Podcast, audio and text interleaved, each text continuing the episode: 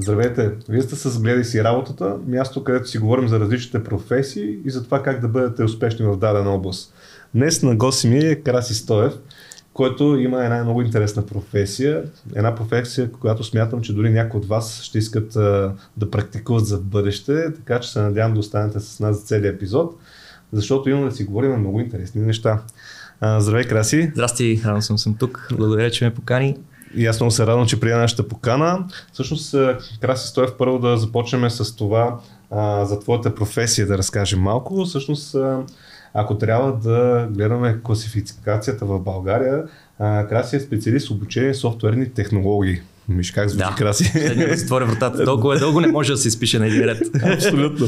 А, всъщност тази професия може да я видите по друга форма от типа на коуч, лектор, ментор. Точно така. А, така в, в различни а, посоки, но в а, днешния епизод ние ще си говорим а, така специализирано в IT средата, как един човек като Краси обучава хора, които искат да станат а, програмисти. А, съответно, а, Хубаво е да споменем в началото на епизода, че той е с подкрепата на IT Таланти. Всъщност Краси е част от IT Таланти. Това е софтуерна академия, където можете да се обучавате да станете програмист. А, какво прави IT Таланти? Всъщност, всеки един от вас може да кандидатства, съответно има различни сезони. Вече тече сезон 13 в момента. Това са много, много години труд и след малко с краси ще засегнем а, какво точно се случва в IT Таланти, но всеки един от вас може да кандидатства и съответно а, да стане програмист изцяло безплатно обучението в IT таланти, не е нужно да имате и опит, някои от вас може би знаят, има академии, в които искат поне някакъв първоначален опит. В IT таланти не е така. И тук веднага да знаеш, има един първи въпрос след малко, а, как така без опит правим програмисти? Без опит и без дори нужното образование. Смисъл не мога да кажа, че някакво образование е нужно, но определени висши образования не са нужни, за да можеш да покриеш. И въобще за да станеш програмист. Нали? Няколко стигми тук ще разбием по време на този епизод за това какво е нужно или пък какво не е нужно да станеш, за да станеш програмист. Супер. А, така и може би само с няколко цифри да ви загадна какво прави IT таланти. За изключително кратък период от време вие може да станете програмист, като а, с, така, с няколко цифри само ще кажа, че 97% от завършилите програмата са вече работещи програмисти, а от последния сезон 12 100% от хората, които са завършили сезон 12, са започнали работа веднага, така че надявам се този епизод да ви бъде интересен и полезен. И така, Краси, предлагам ти да започнем първо с няколко думи за теб, защото ти имаш богата визитка и така ще е много интересно да започнем първо с ако щеш от тинейджерските години, където да разберем как така въобще си се насочил към IT технологиите. Ами, какво имаш преди тинейджърски години? Може би от гимназията да, от гимназията, супер. Добре, ами аз съм от Велико Търново и между другото един от първите ми така големи избори беше в каква гимназия да вляза след началното училище. И интересното е, че принципа на избор, който тогава използвах, използвам и в днешно време, за да се решава много проблеми, а то е, че понякога не знам какво точно искам, обаче пък знам какво точно не искам. И съответно влязах в природо-математическата гимназия, защото не исках да се занимавам с български език и литература и да пиша съчинения, разсъждения. Това беше нещо, което, а, да кажем, ми беше трудно. И затова, просто по метода на изключването, реших, че с математиката бяха окей, okay, реално логическото ми мислене беше окей, okay, беше ми интересно, но не исках да се занимавам с български литература. И съответно в ПМГ тогава влязох по тая, една от основните причини. И така, в гимназията бях специалност математика с английски, мисля, че. Иронията е, че писах съчинения, разсъждения, ходих на Олимпиада по литература, бях в топ 5, да кажем, на, на една от Олимпиадите, което днес не беше ирония, защото в крайна сметка имах учители, които успяха да ме запалят. Но като цяло, още тогава не смятах, че ще ставам програмист, не бях си въобще сигурен какво е това програмиране, какво правят програмистите, но това, което ме насочи, беше моята, моето хоби тогава и полуежедневие, а именно гейминга. Играехме много игри като тинейджери с мои, много, мои познати, общо взето след училище.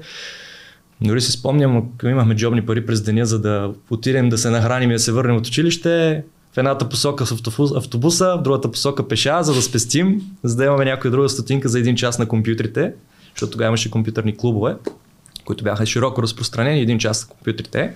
Беше нещо, за което чакахме да свърши смяната в гимназията. То общо взето, да, това, което ме кефеше тогава, беше да кисна пред компютъра и да се забавлявам, но и Другото, което ме накара по-последствие наистина да се завъртя към тази индустрия, беше моето вродено любопитство към това как работят нещата. А това е нещо, което е изключително важно за един програмист и въобще за някой, който занимава в IT сферата. Понеже ти като програмист ти реално правиш дисекция на всеки един казус, всеки един проблем и трябва да ти е вродено любопитно как би работило всичко зад завесите, за да можеш да го реализираш. И общо заето така, след като завърших гимназията, към 11-12 клас вече се бях ориентирал, че ще ходя в технически университет. Сега разбира се, знаех, че ще е нещо свързано с математика, нещо свързано с компютри, нещо свързано с технология и даже точно при, между, между 12 клас и първи курс или между първи курс и втори курс, лятото започнах първата сериална работа, която беше на заплата. И си спомням първото ми интервю и първо ме попитаха какво искаш, какво, с какво се занимаваш и аз казах, занимавам се с компютри. И това за мен беше един достатъчен, изчерпателен отговор, който не мисля, че трябва да поражда допълнителни въпроси. И те веднага казаха, какво имаш предвид, занимаваш с компютри. И аз бях, мяде, какво имам предвид? Игра, игра игри. Да, обаче не вървеше да го кажа, защото исках да кажа, че се занимавам с компютър, че ми е интересна а, въобще IT индустрията, че ми е интересно и устройството, ако щеш, и как работят приложенията, как се правят приложения, обаче тогава нямах яснота за това. А, та, първата ми работа беше една временна работа, в която бях телефонен техник, между тя, тя ме научи на много неща, но общо след ходих, правих телефоните на хората, връзвах кабели, но тогава си спомням, че на интервюто казах, че ще, заним... ще занимавам се с компютри, искам се занимавам с компютри, затова идвам тук. А аз дори не се занимавах с компютри там. Но това беше една моя а, теза, че ще се занимавам с компютри а, как точно и в какви аспекти, това стана по-късно вече, след като попаднах на среда в техническия университет. А всъщност ти а, каза, нали, че знаеш след гимназията, знаеш, че отиваш в технически университет, но и това ти било целта. Да, Защо продължаваме тезата без български литература. Ага. Продължаваме, вървим по това. Нали, да. Гледаме страним от тази част, нали, спектъра с предмети.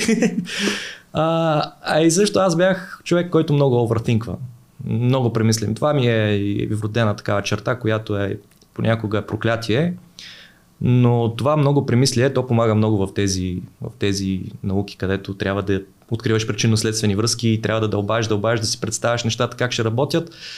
И това ми беше интересно. И това вградено любопитство как работят нещата ми помагаше и да вляза после, в последствие в IT индустрията. След малко мога да разкажа, нали, след като най-накрая ме взеха на работа като програмист, защото това също си беше приключение. А, имах късмета тогава да работя върху приложения, които оптимизираха процеси и за целта аз трябваше да знам какво представляват процесите. Но, но да, също така, една от основните причини да запиша в технически, а не някои други, защото, беше защото в технически имаше задължителни предмети, задължително присъствие. Mm-hmm. И тогава си казах, аз ако не вляза в технически, а вляза на друго място, ще е кривна от пътя в тези, тези студентски години. Студентски град, чувам, слушам как хората се веят само на сесии и викам, я да си отида аз на място, където ще ме държат в релси, където е задължително всичко. И имах такъв план за действие, че ще се науча там на дисциплина, ще, ще си мина определени аспекти от обучението, които предполагам, че ще са ми полезни. Little did we know, че първите две години не ми бяха до никъде, как да кажа, достатъчни, за да захвана в индустрията. А и самия факт, че в момента си говорим за това как човек да стане програмист чрез нещо, което няма общо с университета. Говори за факта, че, нали, за това, че имаше определена разлика между очакванията на бизнеса и, и това, което се предлагаше в съответната сфера. Като говорим тук само за IT. Нали. Да. Но да, общо технически ми беше за мен добър избор, защото се научих наистина на дисциплина, на, на режим. На това като се къзнееш, някой може да ти заключи вратата и да не влезеш в залата. Имахме един, един такъв а, асистент, който в 7.30 беше първото упражнение, той 7.30 заключваше. И ти в 7.32 отваряш вратата, не може да се, да се влезе и си казваш, по дяволите, ще трябва да ходя да го отработвам след обяд. Е имало разни тиченки на минус 10 градуса в парка технически, за да достигнеш нещо, но това сега с усмивка го, така си го спомням, учеше учи това нещо и сега и когато а, на моите кадети им разказвам за всичките си мои преживявания и неволи. Общо взето им казвам какво реално трябва да се извадят като извод от тези неща, защото грешките и неволите и реално нещата, които не си направил както трябва, това са най-добрите уроци. Да, абсолютно. А ти всъщност в, в технически има си изпити, отиваш, нали, казахме, бягаме далеч от българска литература. в технически, като влизаш и, и вече започваш да учиш за технологии и въобще там всякакви лекции, упражнения, тогава вече имаш идеята, че програмирането е твоето нещо. Така ли? Тоест вече осъзнаваш ли, че това е а, твоя кариерен път или все още се чудиш, абе, да го, пише, да го запиша, да го ами, уча пък? Аз отново пак от едната страна не исках да се занимавам с българска литература, от страна исках да се занимавам с компютри. И тези две насоки ме водеха към това да обръщам повече внимание на предмети, които ме водят към компютърната техника, не толкова към останалите. Обаче в Техническия университет имаш инженерна специалност, което означава, че ти трябва да се подготвиш за доста голям спектър от предмети. Един от тях, примерно, теоретична електротехника, който беше един от големите бичове на нашето на нашия бакалавършип, мога така се изразя, не знам как на английски, bachelor, bachelor's degree. А, теоретична електротехника беше доста далеч от моите цели и амбиции, обаче аз знаех, че трябва да я прескоча. Също има, имаше няколко други машинознания, материалознания, такива неща, които те те учат на интересни неща. Също така, ако не беше моята, моето вродено любопитство, тотално щях да ги а, така да кажем, нямаше толкова се занимавам с тях. Имахме предмети по програмиране, имахме предмети по а, компютърно зрение, компютърна графика и такива неща, които бяха свързани пряко с употребата и устройството на компютрите. Те бяха доста интересни, но реално към чистото програмиране ме запалиха най-вече мои приятели, които започнаха като програмисти изключително рано. Имах колеги, които започнаха като програмисти още първи курс, поради една или друга причина, по някакъв начин и ми разказваха колко е яко, Разказваха ми ам, за кариерния път. Общо взето от тях разбрах повече за програмирането като професия, отколкото докато учех, защото в крайна сметка в първи и втори курс ти още имаш основни предмети, които трябва да положат някакви основи преди да започнеш да надграждаш. Също така, другото, другия голям проблем тогава беше, че реалният предмет по програмиране в моя първи курс беше нещо, което аз вече бях учил в гимназията. Ние в гимназията имахме предмет по информатика там програмата беше много добре замислена и ние бяхме така доста профишен вече мога да кажа по определен език. И първи курс, езика на който ще учиме, хоп, същия език. Тогава беше Паскал. Паскал. Мисля, че Паскал беше, да. Обаче ние от ПМГ в Велико Търно вече бяхме гурата на Паскал. Така си купих първия монитор, след като писах програми на приятели на Паскал. Това бяха първите спестени пари, за които си купих нещо и си купих един монитор. Се спомням. А, но не ме научи много това. Не, не ме научи на почти нищо. А, и така първата година не мога да кажа, че научих повече много за програмиране в университета, обаче мои приятели и колеги бяха много надъхани да продължават да се развиват, защото вече влизаха в няколко фирми. Тогава имаше две-три фирми, които бяха такива бастиони на, на, на, на тази професия. И аз се пробвах няколко пъти, пуснах едно-две едно-две CV-та. CV-то ми беше половин страница, защото какво да сложиш вътре тогава. А, и не ми се обариха въобще и започнах да търся тогава начини по които аз да стигна до интервю. Моите приятели ми помагаха, като казаха, прочети тая книга, виж е тая страница, реши тия задачки. И реално аз между втори и трети курс реших, че трябва да започна някаква работа, защото иначе, иначе ще е твърде късно. Имах някакво такова усещане. Може би защото много хора покрай мен вече започнаха да стават програмисти. И аз от малко или много да не остана назад. А и бях се решил, че това нещо така или иначе ще е нещото, което най- най-много се доближава до двете ми основни тези в началото още от юношеските години. С това е да видим какво ми трябва да стана програмист. И първото нещо, което сетих ми да прочета една книга. А, първо да решим на какъв език да програмираме. Всички мои познати програмираха на Java. Всички бяха Java програмисти тогава.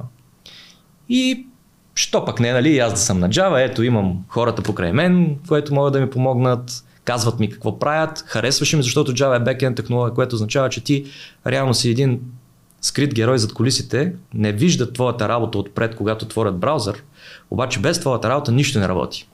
Това ми се звучеше така романтично, звучеше ми яко, плюс това там е бизнес логиката, там са нещата, които м- там са зъбните колеленца, общо взето, които се въртят. Това на мен ми прилягаше и затова взех една книга за Java, прочетох я цялата, като роман, като Война и мир се чете не се чете така книга за програмиране, но аз се прочетох така. И реших, незнаен брой задачи от самата книга и си казах, бре, що има цяла книга от начало до края, що ме минахме, значи трябва да съм готов. И започнах вече, писах в CV-то, че вече имам познания по тези и тези теми от конспекта в книгата съответно. И започнах голяма кампания да търся работа. Това ми отне 6 месеца, имаше над 20-25 интервюта, може би. Като тук вече можем да си говорим адски много и това е първото нещо, за което разказвам на моите кадети, когато започнем обученията, за това защо аз съм минал по този път и защо IT таланти ще им спести всичко това. Прочетох една книга, пусках по 20 CV на ден. Звъняха ми след три седмици започнаха ми звънят някакви хора. Едно-две така на седмица и започнаха да вървят интервюта. Отивам на първото интервю, задават ми три въпроса и от тях винаги третия не съм го чувал. Нямам никаква идея за какво ми говорят и какво ме питат. И интервютата винаги бяха половинчати. Първите 10 интервюта бяха по този начин. Даже някои казаха, ми, мисля, че няма смисъл да продължаваме. Благодаря нали, за отделеното време. Те реално нямаше смисъл да си губят времето с мен. и това много ме обесърчаваше и затова реших да взема още една книга. И във втората книга обаче видях неща, които в първата книга ги нямаше. И започнах да звъня на мои предпознати и ги питам, бе, питат ме за това, това трябва ли да го знам? И те, е, как без него? Обаче то е малко проба грешка. Отиваш на интервю, питат те нещо и ти тогава разбираш, че то ти трябва. Ти четеш, за да можеш да следваш. Четеш, точно така. И те бяха да. едни безкрайни итерации, само че това е много обезкуражаващо и имаше голям шанс тогава просто да се каже, бе, това не е за мен. Имал съм интервюта, след които съм бил толкова безсърчен, че просто ме беше страх да се обая на родителите си да им кажа, че пак нищо не стана и пак имаше неща, които не знам. И започнах се чуя какво, по дяволите е достатъчно. Имах едно емблематично интервю, което беше 2 часа и половина на лист хартия с един човек, който ме научи на много неща тогава. Точно преди интервюто минах 1200 страници една книга, просто за една вечер. Просто я сканирах, така както Google ботовете не сканират книги, когато ги дигитализират. Е, така я сканирах цялата, минах през всичко и викам, е, сега съм много подготвен, вече това е интервюто. Отивам и човека ме пита за болчетата и гайките на определени неща от програмирането, от нали, основите на програмирането, които за мен нямаше никакъв смисъл да знам. Обаче нещо бях попрочел от предния ден и, и му ги разказах. Реално отговорих на почти всички въпроси правилно. Обаче начина по който го казвах, си личеше от другата стая. Си личеше, че аз просто явно съм го прочел онзи ден или вчера. И той беше такъв, Просто си личеше в физиономията му, как не ми вярва. Да, назубрил си нещо. Да, и затова има една хубава теза, че ти можеш да отговориш на всички въпроси правилно на интервю за програмисти, да не те вземат. Обаче пък можеш да отговориш на всички въпроси неправилно и пак да те харесат и да те вземат. И човек тогава ми каза, бе, трябва да знаеш и да разбираш нещата в дълбочина. Аз бях такъв, стига, бе. Това, това е малко като защо да учим интеграли. Като отидем да си купим хляб, все интеграл ще смяташ нали, в магазина. За какво ги учим тия работи? Също нещо си помислих и тогава. Обаче вече бях изморен. Вървеше време, постоянно още едно провалено интервю. А то беше за стъжанска позиция и за джуниорска позиция. Той още на средата интервюто ми каза, знаеш, за джуниорска няма стане. Да, видим малко за стъжанска. И аз тогава тропнах на масата, буквално си казах, добре, кажи ми, аз какво трябва да знам, за да мога на едно такова интервю да се представя добре. И на човека му грейнаха очите и той супер много се изкефи. И още 40 минути си говорихме за това какво е нужно да знаеш, за да можеш да влезеш в тази индустрия. И какви са нещата, на които трябва да обърнеш внимание. И аз му разказах какви книги съм чел, той ми каза какво е достатъчно, какво не е достатъчно, върху нещата, за които обсъдихме, нали, какво, какви са ми слабите страни, какво още трябва да направя. И аз излязох от това интервю щастлив всъщност, защото знаех, че вече следващите трябва да са по-добре. В крайна сметка попаднах на едно интервю, където човека общо взето търсеше майндсет, търсеше потенциал, не търсеше толкова технически да си, да кажеш С, как са нещата.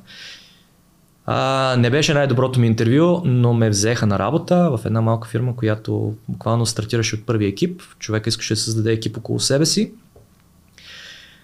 И не знам как му штукна, обаче взе, че ме хареса и реално след 6 месеца и след 20 и няколко интервюта успях да се класирам и да вляза.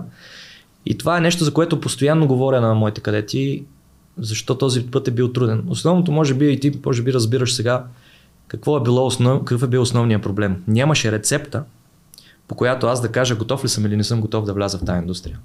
Нямаше. И да е имало, аз нямах достъп до такава.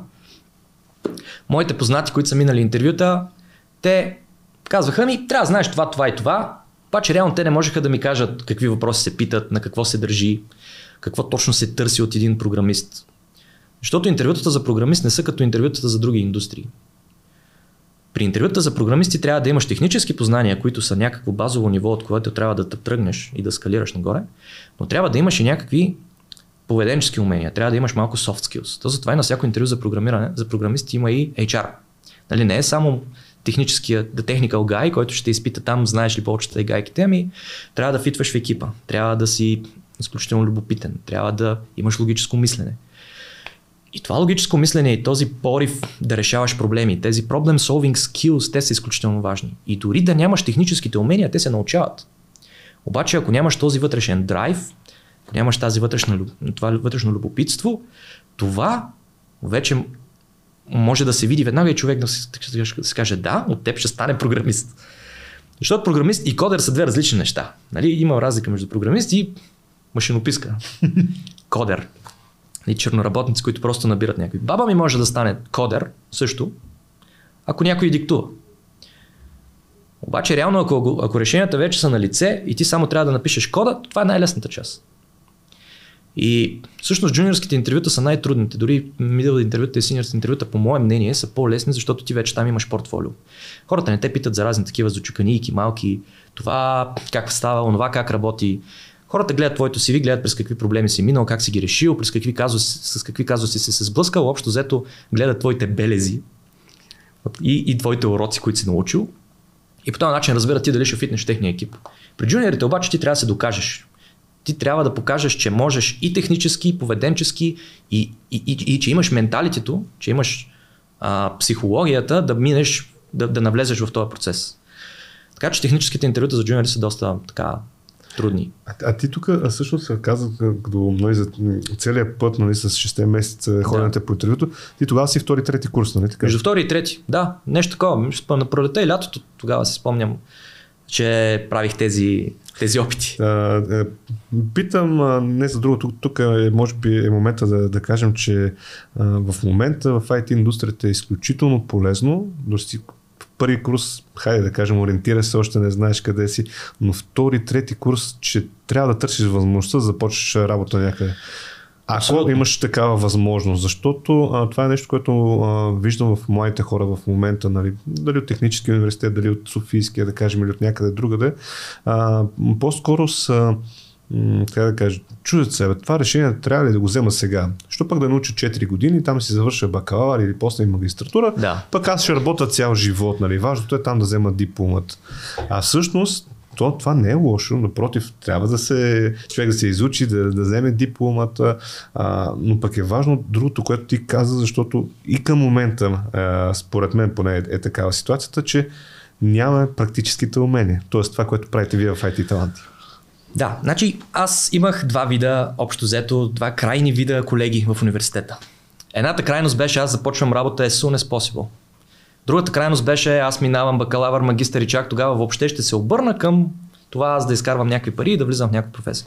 Имах няколко колеги, които въобще не искаха и да погледнат към интервюта, искаха да се съсредоточат в образованието си и като го приключат, те си мислеха, че това нещо ще е една, едно стъпало, което стъпало почти им гарантира вход в IT индустрията. Но тези 6 месеца и 20 интервюта, от една страна някой ще каже, добре, да, ако беше четвърти курс, нямаше сигурно да имаш 20 интервюта. Ами не. Аз трети и четвърти курс не научих нещата, които научих от онзи човек на онова интервю. Не ги научих. В университета ние изключително много бяхме обучавани на технически знания, технически умения. Само, че аз обичам да казвам, че един, едно хубаво обучение включва три неща.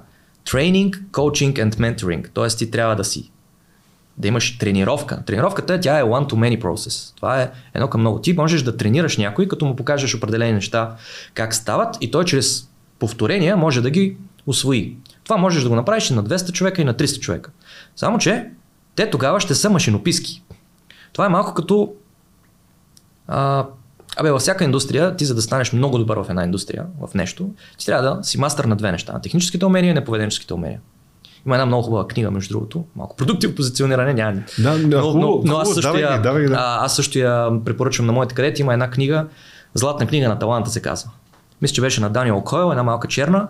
И вътре общо взето има 52 съвета за това как да развием таланта в себе си и в нашите деца. Попадна ми случайно, преди много години, няколко от нещата вътре ми направиха изключително голямо впечатление.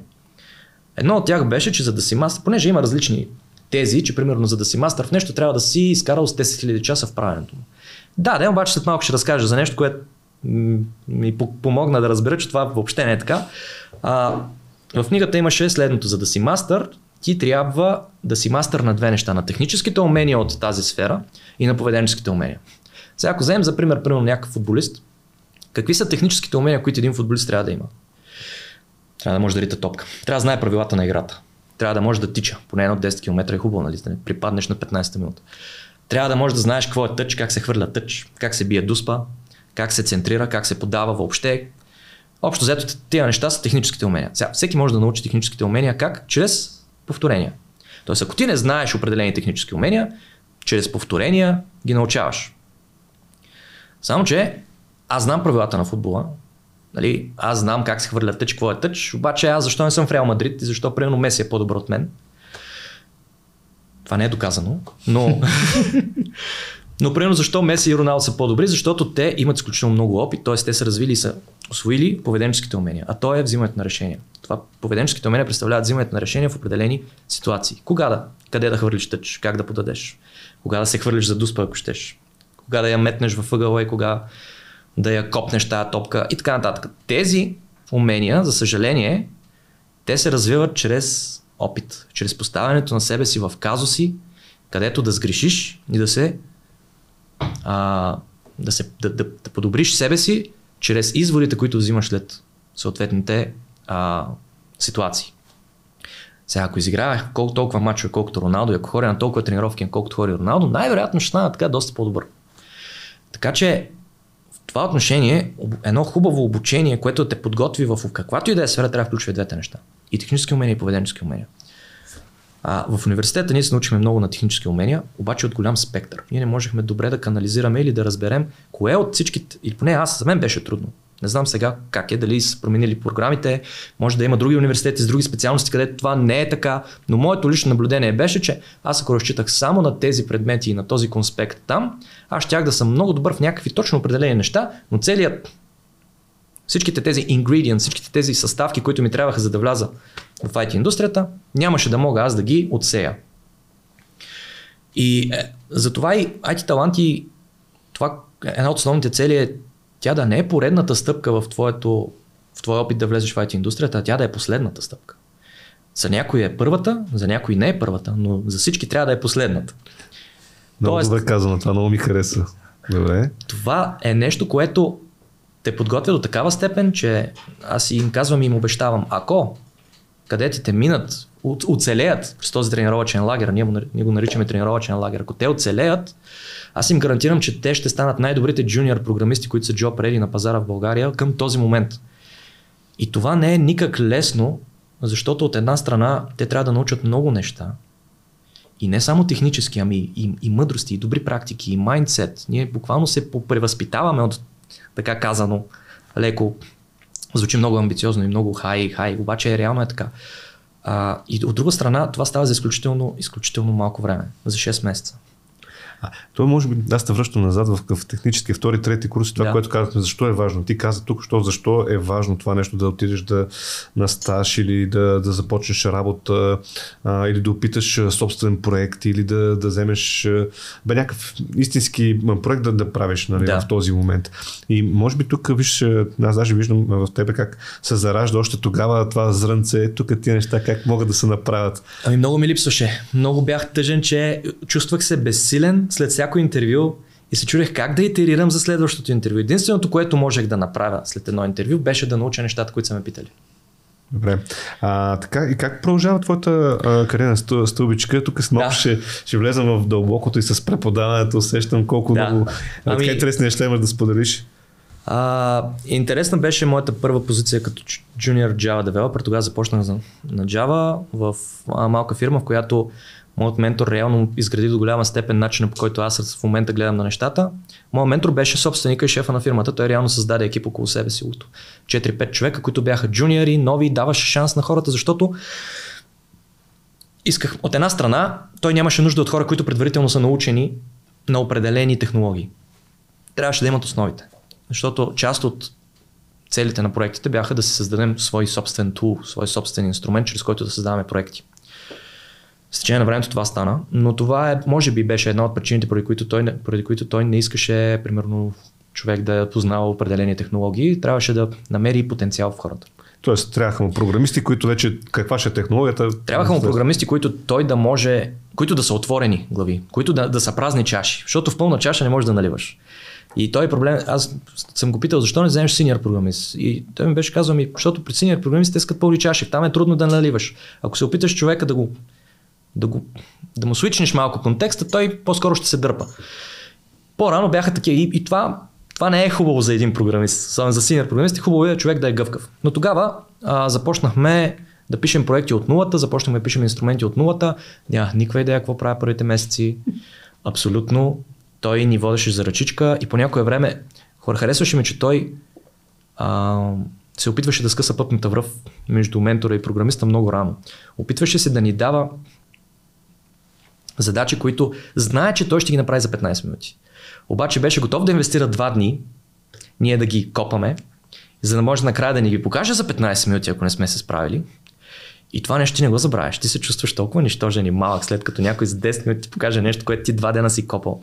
И това не се забравя. И както аз 15 нали, години по-късно не съм ги забрал тези неща. И това е много хубав подход. Защото, както казахме, човек се учи от грешките си, от такива ситуации, в които се е чувствал кофти, защото обикновено ти имаш вродената воля да не ти се случва пак това нещо. И голям мотиватор е това да не ти се случват определени негативни емоции, с които се сблъсквал. Затова от една страна мотиватор може да е да си представиш успеха, какво би правил, нали, когато стигнеш до тази позиция, с какво би се занимавал, какви яки неща би правил, колко пари би взимал, колко ще се подобри живота. От друга страна, какъв би бил провала, нали, какво може да се случи, ако не го направиш. И много неща съм научил по този начин, когато ми се даваше проблем, който аз нямам никаква идея как да реша. И по този начин и mind, data mining skills също се подобряваха. Та той инвестираше много време в това. И другото, което беше изключително важно че имах късмета да участвам в 100% от, лайф, от жизнения цикъл на един проект. Много хора сега, като отидат в една фирма, която е голяма фирма, те отговарят за едно зъбно колело от един огромен проект. И дори ако ги питаш какво правиш, те не могат да ти кажат с едно изречение. Нали? Работя по този проект и като ти кажат, ми работя по един проект за авиокомпании. Какво може да значи това? Това може да значат 150 различни неща. Нали? В един проект за авиокомпания може да има изключително много неща. Обаче, примерно, кой пише кое, кой, го, кой ги обучава хората, които го използват, кой го тества това нещо, кой го отива и го инсталира, кой го измисля, кой чертае на дъската. Аз тогава правих, бях нали, този екип, той правеше всичко това. И аз участвах в абсолютно целия процес от разговорите с клиенти до това какво те искат, през това какво ние си мислим, че те всъщност искат, защото клиента не, най-често не знае какво точно иска, през архитектурата на проекта, как да го създадеш, как да го опишеш, като архитектурата беше на листче хартия и на дъската, а, всички потенциални проблеми, които може да се случат в бъдеще, какво, как бихме ги решили? През имплементацията, реализацията на кода, през тестването. Нямахме QA тогава, ние си ги тествахме сами. И през това да ги инсталираш, да ги обучиш и после да трепериш във ъгъла дали това нещо няма да гръмне след като затвориш вратата. и това да нямаш QA, QA е Quality Assurance, нали, това е професия, която общо взето се опитва да намери грешките на програмистите в кода. И той има една такава легенда, нали, че програмистите QA много не се обичат, защото всеки отваря работа на другия. Ние тогава нямахме QA, ние си бяхме QA-те. И реално аз, ние занимавахме с софтуер за, за автоматизация на производствени процеси. Което означава, че клиентите са ти фабрики, предприятия, цехове, а, м- места, на които се използват определени машини. Бяхме специализирани в това да управляваме електронни везни. И правихме софтуер за електронни везни. Обаче електронни везни се ползват на места, които са важни. Нали, бил съм в всякакви фабрики в България, които се правят какви ли не неща и ако ли беше това моето вродено любопитство, най-вероятно нямаше да бъда толкова успешен в това, което правих тогава. А, но самия страх, който имаш ти, когато пуснеш нещо в една фабрика, в един цех, ако то гръмне, какво ще се случи? Това, това така, от много сън ме е лишило този страх, обаче пък и ме направи много добър програмист, защото нямахме нужда от QA тогава.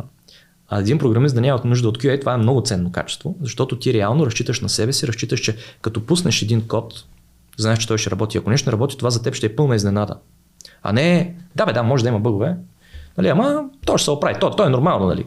Ние го пишем един месец, после го фикс, фиксваме бъгове 3 месеца и после Белким работи. После го съпортваме 3 години, за да може бъговете, които не сме видели в тия 3 месеца, нали, пак да има на кого се обадиш. Е, спирали са цехове в фабрики заради мен и са ми звъняли по нощите да кажат примерно, че стоманата е гореща и не може по точната линия да спреш, то че изтине желязото е там, където се топи и да, имал съм интересни казуси, но това, което реално ме е научило, всички тези казуси ме научиха на това, че ти трябва да поемаш голяма отговорност и да деливърваш това, което трябва, без да се налага някой след, тебе. след тебе да чисти. И много се радвам, че първите години от, моето, така, от моята кариера като програмист бяха в такава среда, защото трябваше да разчиташ на себе си и така бил съм в огромни фабрики, бил съм в Тец Марица Изток, даже от Данс ми правиха проверка там, защото то нали е такъв Тец Марица Изток 2 до Нова Загора, то е обект с национално значение, нещо такова се да. води и там за да те пуснат трябва да ти минат някакви проверки. Загорка в Несле, в Монбат, където произвеждат акумулатори, Стомана Перник, любимата ми фабрика, там няма цех, в който да нямам софтуер, дали да няма софтуер писан от мене. И там управляваше ни огромни машини и се базикахме с приятели, че пишем софтуер за Мордор.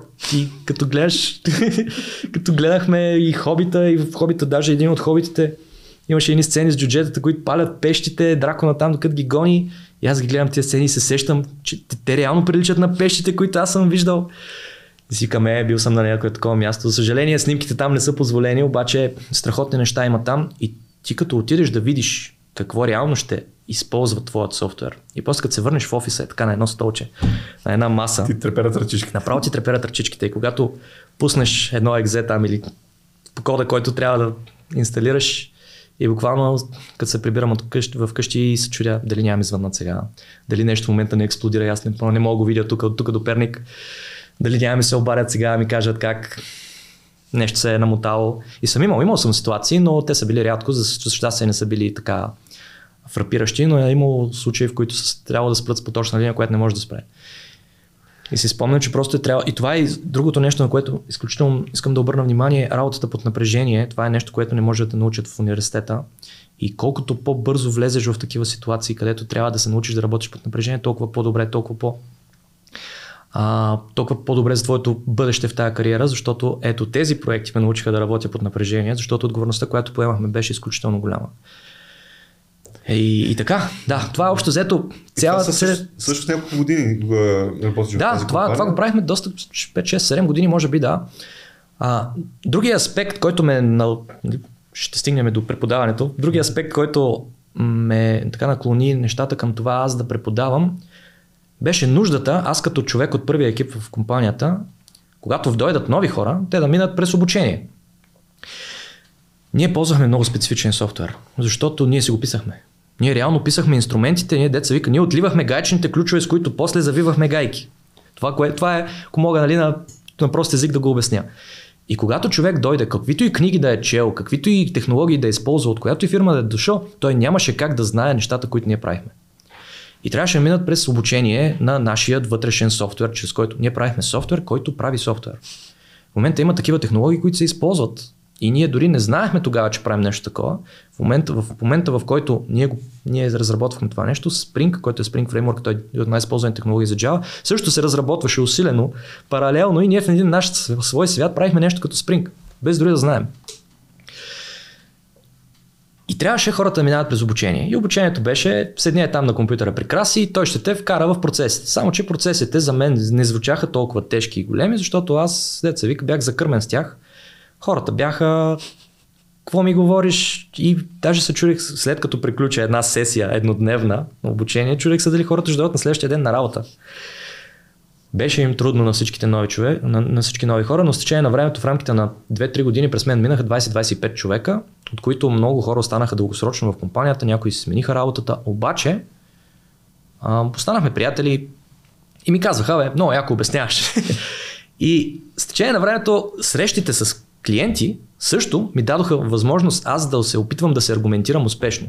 В началото ми беше много трудно, не за друга ми поради отговорността, която поемах. Нали, аз отивам като лице на фирмата. Отивам пред клиенти, които са собственици на фабрики. Някакви хора тежки с портфолио зад гърба си, с бизнес голям и те те питат това нещо, примерно колко ще струва, що ще струва толкова и ти трябва да се аргументираш. И този, това, не знам на български как е, серените, тая, този, вътрешен мир, който трябва да имаш, за да можеш да се аргументираш така, че да не се сбиете и да, стане, да не стане скандал.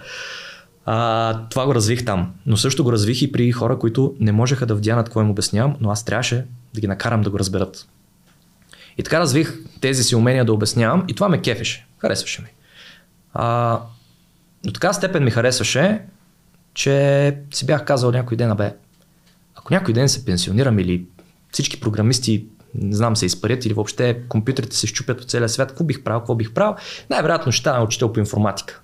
А и в гимназията учителя ми по информатика беше един много щастлив човек, който искрено се кефеше на това да преподава. Беше ни буквално приятел. Обикновено в, в класовете по информатика в гимназията много често играхме игри и той ни даваше да играем игри. Обаче то беше малко като с моркова и с, и с пръчката. Нали? В него има и пръчка и моркова. Аре да вземем това, това, па после ще поиграем малко 10 минути. И така, беше геймифицирал нещата. И този подход също а, използвам и аз. И си казах, сигурно ще е яко да преподавам, да обучавам някакви деца. Съдбата се намеси тогава и един от моите колеги, който бях обучил в фирмата, той реши, че иска да сменя технологията и да отиде на един курс. Този курс беше воден от Николай Томитов, който в последствие се запознахме с него на един Game Night, играхме бърдови игри, той беше запален, аз бях запален и там той моят познат ни запозна. И така покрай игрите, пак повече контакти, покрай контактите повече възможности. И след няколко месеца Томитов ми звъни и вика, бе, ти не знам дали знаеш с какво занимавам, обаче ти си един от най-комуникативните хора, които познавам, пък аз тук имам нужда сега. А, тук имам нужда от преподавател, ти какво ще кажеш? И аз съм такъв, аз карах тогава, спрях колата и само се погледнах така отстрани, погледнах и викам, абе, някой да не ме е чул преди няколко месеца, че аз искам е така да се пробвам да преподавам. Да кой? Нали, и, и, и трябваше да кажа, ако може, бих искал 2 милиарда лева също е така да намеря и да чакам два месеца им дали... Някой се обади. да, да, някой няма се обади. Искаш ли тук имам излишни? Да, и, и той каза така, айде да направим едно интервю, тук имам един курс, ще го правиш а, след работно време, защото аз не исках да се напускам а, работното място. Бях изключително щастлив с това, което правех. Бях много добър в това, което правех. Водех няколко проекта. В това време точно за ТЕЦ Марица Исток 2 правих планиране и общо взето на тяхната система за управление на, на Assets на български, какво би било, на, абе на нещата общо взето, които са там. Да. И бяха интересни неща, тези с които се занимавах. Той ви каза направим едно интервю. Интервюто ще представлява аз и моят сътрудник сядаме и играем ролята на хора, на които ти трябва да покажеш основите на програмирането. И вика, ти ще направиш една лекция за някаква супер елементарна тема, примерно въведение в програмирането, нещо там, променливи цикли. И аз, хубаво, нали, всеки програмист ги знае тия работи. Така ли, като седнах да се, да се вготвя, а, осъзнах всъщност колко изчерпателен трябва да бъда и как трябва да знам нещата в дълбочина, защото най-големият ми страх да преподавам тогава беше да ме питат нещо, което аз не знам. И си казах, ако те ме питат нещо и аз не мога да го кажа, аз каква тежест имам в техните очи после? Дали, ако отида пред хора, които нямат нищо общо с програмирането, иди дойди, можеш да кажеш нещо, те няма да разберат, че тези знания са ти частични. Ами ако има някой, който се е готвил повече? И това беше толкова голям страх. И този страх ми помогна да се така да оверперформна, да покажа повече от това, на което те се надяваха дори. Те казаха, това е най-доброто интервю, което, което сме виждали. Давай, почваме. И така Както си работех като програмист, направих един вечерен курс на 24 човека за 3 месеца, 4, 4, за 4 месеца, 4 часов, два пъти седмично, нещо такова беше. И си спомням, че за всяка една лекция от 4 часа аз се вготвих една нощ. Едно 7-8 часа. И преди всяка лекция аз не съм спал. Защото този мой вроден страх ме водеше да направя така, че каквото и да ми зададат като въпрос, аз да да, да мога да отговоря, да, да, да няма да, как да не отговоря. Да. И затова аз какво правих? Поставях се на тяхно място. И си мисля сега, как бих затапил учителя, който ще ми води това? Какво бих му задал, за да го прецакам, да го накарам да излезе от кожата си? И така, преди всяка лекция, когато, водих, когато разглеждах някаква тема и правих конспекта, си мисля, о, може да ме попитат за е това, о, ма може и за онова. И по този начин, аз реално без да искам, станах доста по-добър програмист. И докато водех, аз водех и работех. Обаче майндсета ми на работа се промени, след като аз вече водех. Защото болчетата и гайките, които ти трябва да покажеш на новите хора, ти в ежедневието си не ги ползваш. Ти в ежедневието си ползваш много по-големи неща. Нали, в ежедневието, ако си представим, примерно, ако мога да направя асоциацията с една сграда, в ежедневието ти взимаш един готов асансьор, взимаш едни готови панели, послагаш асансьора в една готова дупка, нали, взимаш едни готови стени и ги слепваш е така. Само, че при програмистите ти трябва да покажеш какво е пясък, как с вода и пясък става бетон, какво е мистрийка, нали? как стената да я направиш така, че да не падне, как стената да направиш така, че ако някой удари с чук, да не се сгромоляса, къде е правилно да поставиш прозорци и така нататък. Неща, за които ти реално в един голям проект, след като си вглъбен в такива по-big picture issues, ти много не им обръщаш внимание. Обаче, като започнах да им обръщам внимание, започнах да виждам неща, които ние не правим добре.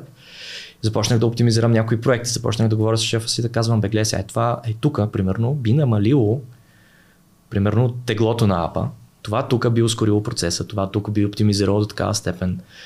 И имах вече един по-различен поглед, си казах, ай стига бе, значи ти за да преподаваш, защото имаше една такава, едно такова възприемане, че тия дето не го могат го преподават. И ти си, нали, даскал, водиш тук някакво програмиране, който знае ти въобще виждал ли си код, обаче добрият даскал в кавички или добрият лектор, специално в IT индустрията, той задължително трябва да е бил програмист. Аз не мога да кажа, че ако човек не е бил в IT индустрията, после може да обучи успешни програмисти с така правилно. Или да кажем, или, да, или това да е достатъчно. Защото все нещо ти липсва. Понеже техническите умения те са ясни, ти можеш да ги преподадеш, защото без тях до голяма степен не можеш да си вършиш работата. Обаче тия мъдрости, тия добри практики, този майндсет да решаваш проблеми, този майндсет да не флипнеш масата при първото нещо, което не можеш да гугълнеш успешно първите 5 минути. Нали, този майндсет да, да нещо да ти отнеме 2 дни или 3 седмици. И то накрая да се окаже 3 реда код, който е бил ресърч и не спане много време. Това е нещо, което ти не можеш и дори да го разкажеш на някой, той няма ти повярва, защото не може да се сблъска с това. А, така започнах по този начин моята преподавателска кариера и много бързо станах много по-добър Java developer. Другото интересно нещо беше, че понеже моята работа изискваше от мен аз да се адаптирам към нови производствени процеси за всеки един проект. Имах проект, лее се стомана, правят се ламарини, примерно брони за танк. И аз трябваше да знам какво представлява от скръпта, от това да се изхвърлиш тенджерата и бойлера, от това до бронята за танк, какви са процесите, трябваше да мога да ги управлявам, да ги оптимизирам и така нататък, да ги автоматизирам. Следващ проект, птицеферма. Отиваш и с едни капкомери правиш едни смески и правиш там едни алхимии, за да може пилетата да ядат автоматизирано, без някой да ходи да им сипва, да не обърка нещо и да ги натрови и така нататък. Следващ проект. Създаване на, а, на PVC дограма. И отидох в един цех, където се лееше PVC дограма. Не знаеш, че PVC дограмата почва от едно брашно, едни прахови такива малки. И, и, това, и това научих. И, и както изведнъж се занимаваш с едни процеси, с малко трябва да се адаптираш към други процеси. И тази адаптивност, тя много, много ми помогна, защото много бързо се адаптирах и към нови неща, които аз трябваше да покажа на хората. Имаше много теми, които аз трябваше те първа да разбера, да осъзная, обаче знайки вече какво е нужно за да ги преподам, аз първо ги разбирах, осъзнавах ги, бях ученика и това, че бях ученик ми помагаше после да стана учителя. Защото знаех какво ми помогна на мен, за да много бързо да вляза в, тази, в този контекст и по този начин а, успявах да го предам по този ефективен начин и на кадетите си. Така че беше много хубаво това. Много хора се казват, абе ти лут ли си ти преподаваш нещо, което не знаеш.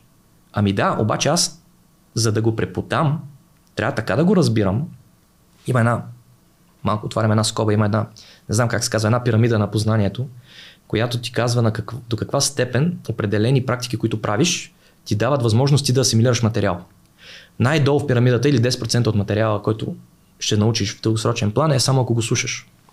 След това стълпалцата за по-разбираем или по-разбран материал стават, ако го слушаш и го и говориш за него, ако го слушаш и го изпрактикуваш, ако го слушаш и го дискутираш, ако го слушаш, практикуваш, дискутираш, обсъдиш, запишеш и така нататък. И най-най-най-нагорното стъпало беше, ако го обясниш на някой друг.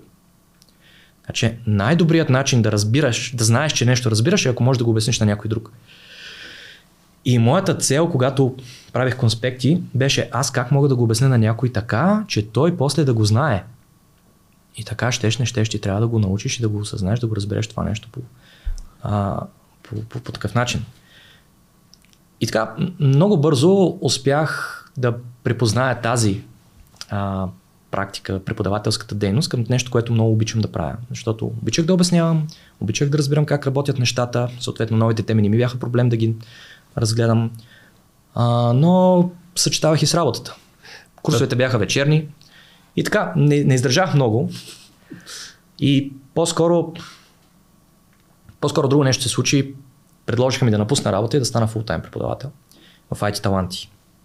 Тогава IT Таланти беше в зародиша си. Това беше, мисля, че беше. Аз първия ми курс беше сезон 3 на IT Таланти. При това бяха направили два курса. И те първа развиваха и раз, разширяваха капацитета. И искаха тогава да направят така, че те да имат преподаватели при тях. И затова и мен и Томитов ни привикаха тогава и ни предложиха работа. А, Мони Дочев и Доброслав Димитров, които са основателите и те реално те стоят за всичко това. Аз а, много се притеснявах да напусна работа и да започна преподавателска фултайм дейност, защото нямах нито един познат, който го прави това нещо. Нямах ясна идея какво ще представлява цялото ми ежедневие, когато изляза от лекцията, какво ще правим. И беше изключително трудно решение за мен. Изключително трудно, обаче съм изключително щастлив, че го взех. Най-много ме притесняваше този страх дали ще се справям. Но този страх дали ще се справя ми помогна да се справя и да се подсигуря и да се подготвя достатъчно. Така че този страх продължи да ме подкрепя и, да, и така по този начин развивах и преподавателската си, преподавателските си умения и практики. А, а тук нещо само извинявай, че те прекъсвам и стана интересно. Да. А, защото ти каза, м- не, което почва да те дърпа напред. Тоест страха, а, ако щеш нали, някой в залата да няма ти зададе някой въпрос, на който не знаеш, да. след това те кара да, да четеш, да се информираш, нали, да станеш много по-добър в да. това нещо. А имаш ли един друг страх, че е възможно ти като човек, който програмира, като започнеш да преподаваш, че един вид ще загубиш тези качества на програмист? Това беше една от темите, която дълго и широко обмислях. Чуех се дали няма да ръждясам. Точно. Ако се занимавам фул тайм с това. Защото да го работиш и да го преподаваш е едно. Проблема там е графика ти. Ти тогава ти се камитваш много да преподаваш, защото за да го правиш ефективно, ти трябва да си вързан с кадетите. Ти трябва да знаеш точно те от какво имат нужда. За да бъде ефективно едно обучение, то трябва да включва не, не само one-to-many тренинг, ами one-to-one mentorship и коучинг. Защото за да си програмист не, не означава само да знаеш цикли, масиви и обекти. Това е, всеки може да разбере цикли масиви обекти. Нали, всеки може да го научи. Обаче, за да имаш правилния майндсет да минеш едно интервю, за да имаш правилната нагласа, за да можеш да оцелееш и да издържиш на такова напрежение и в такава сфера, нали, тези неща, те могат да ти се преподадат от някой, който ги е минал. Тях не ги пише в учебниците. Има книги, където, примерно, Effective Java или Design Patterns. Това са неща, които ти дават добри практики.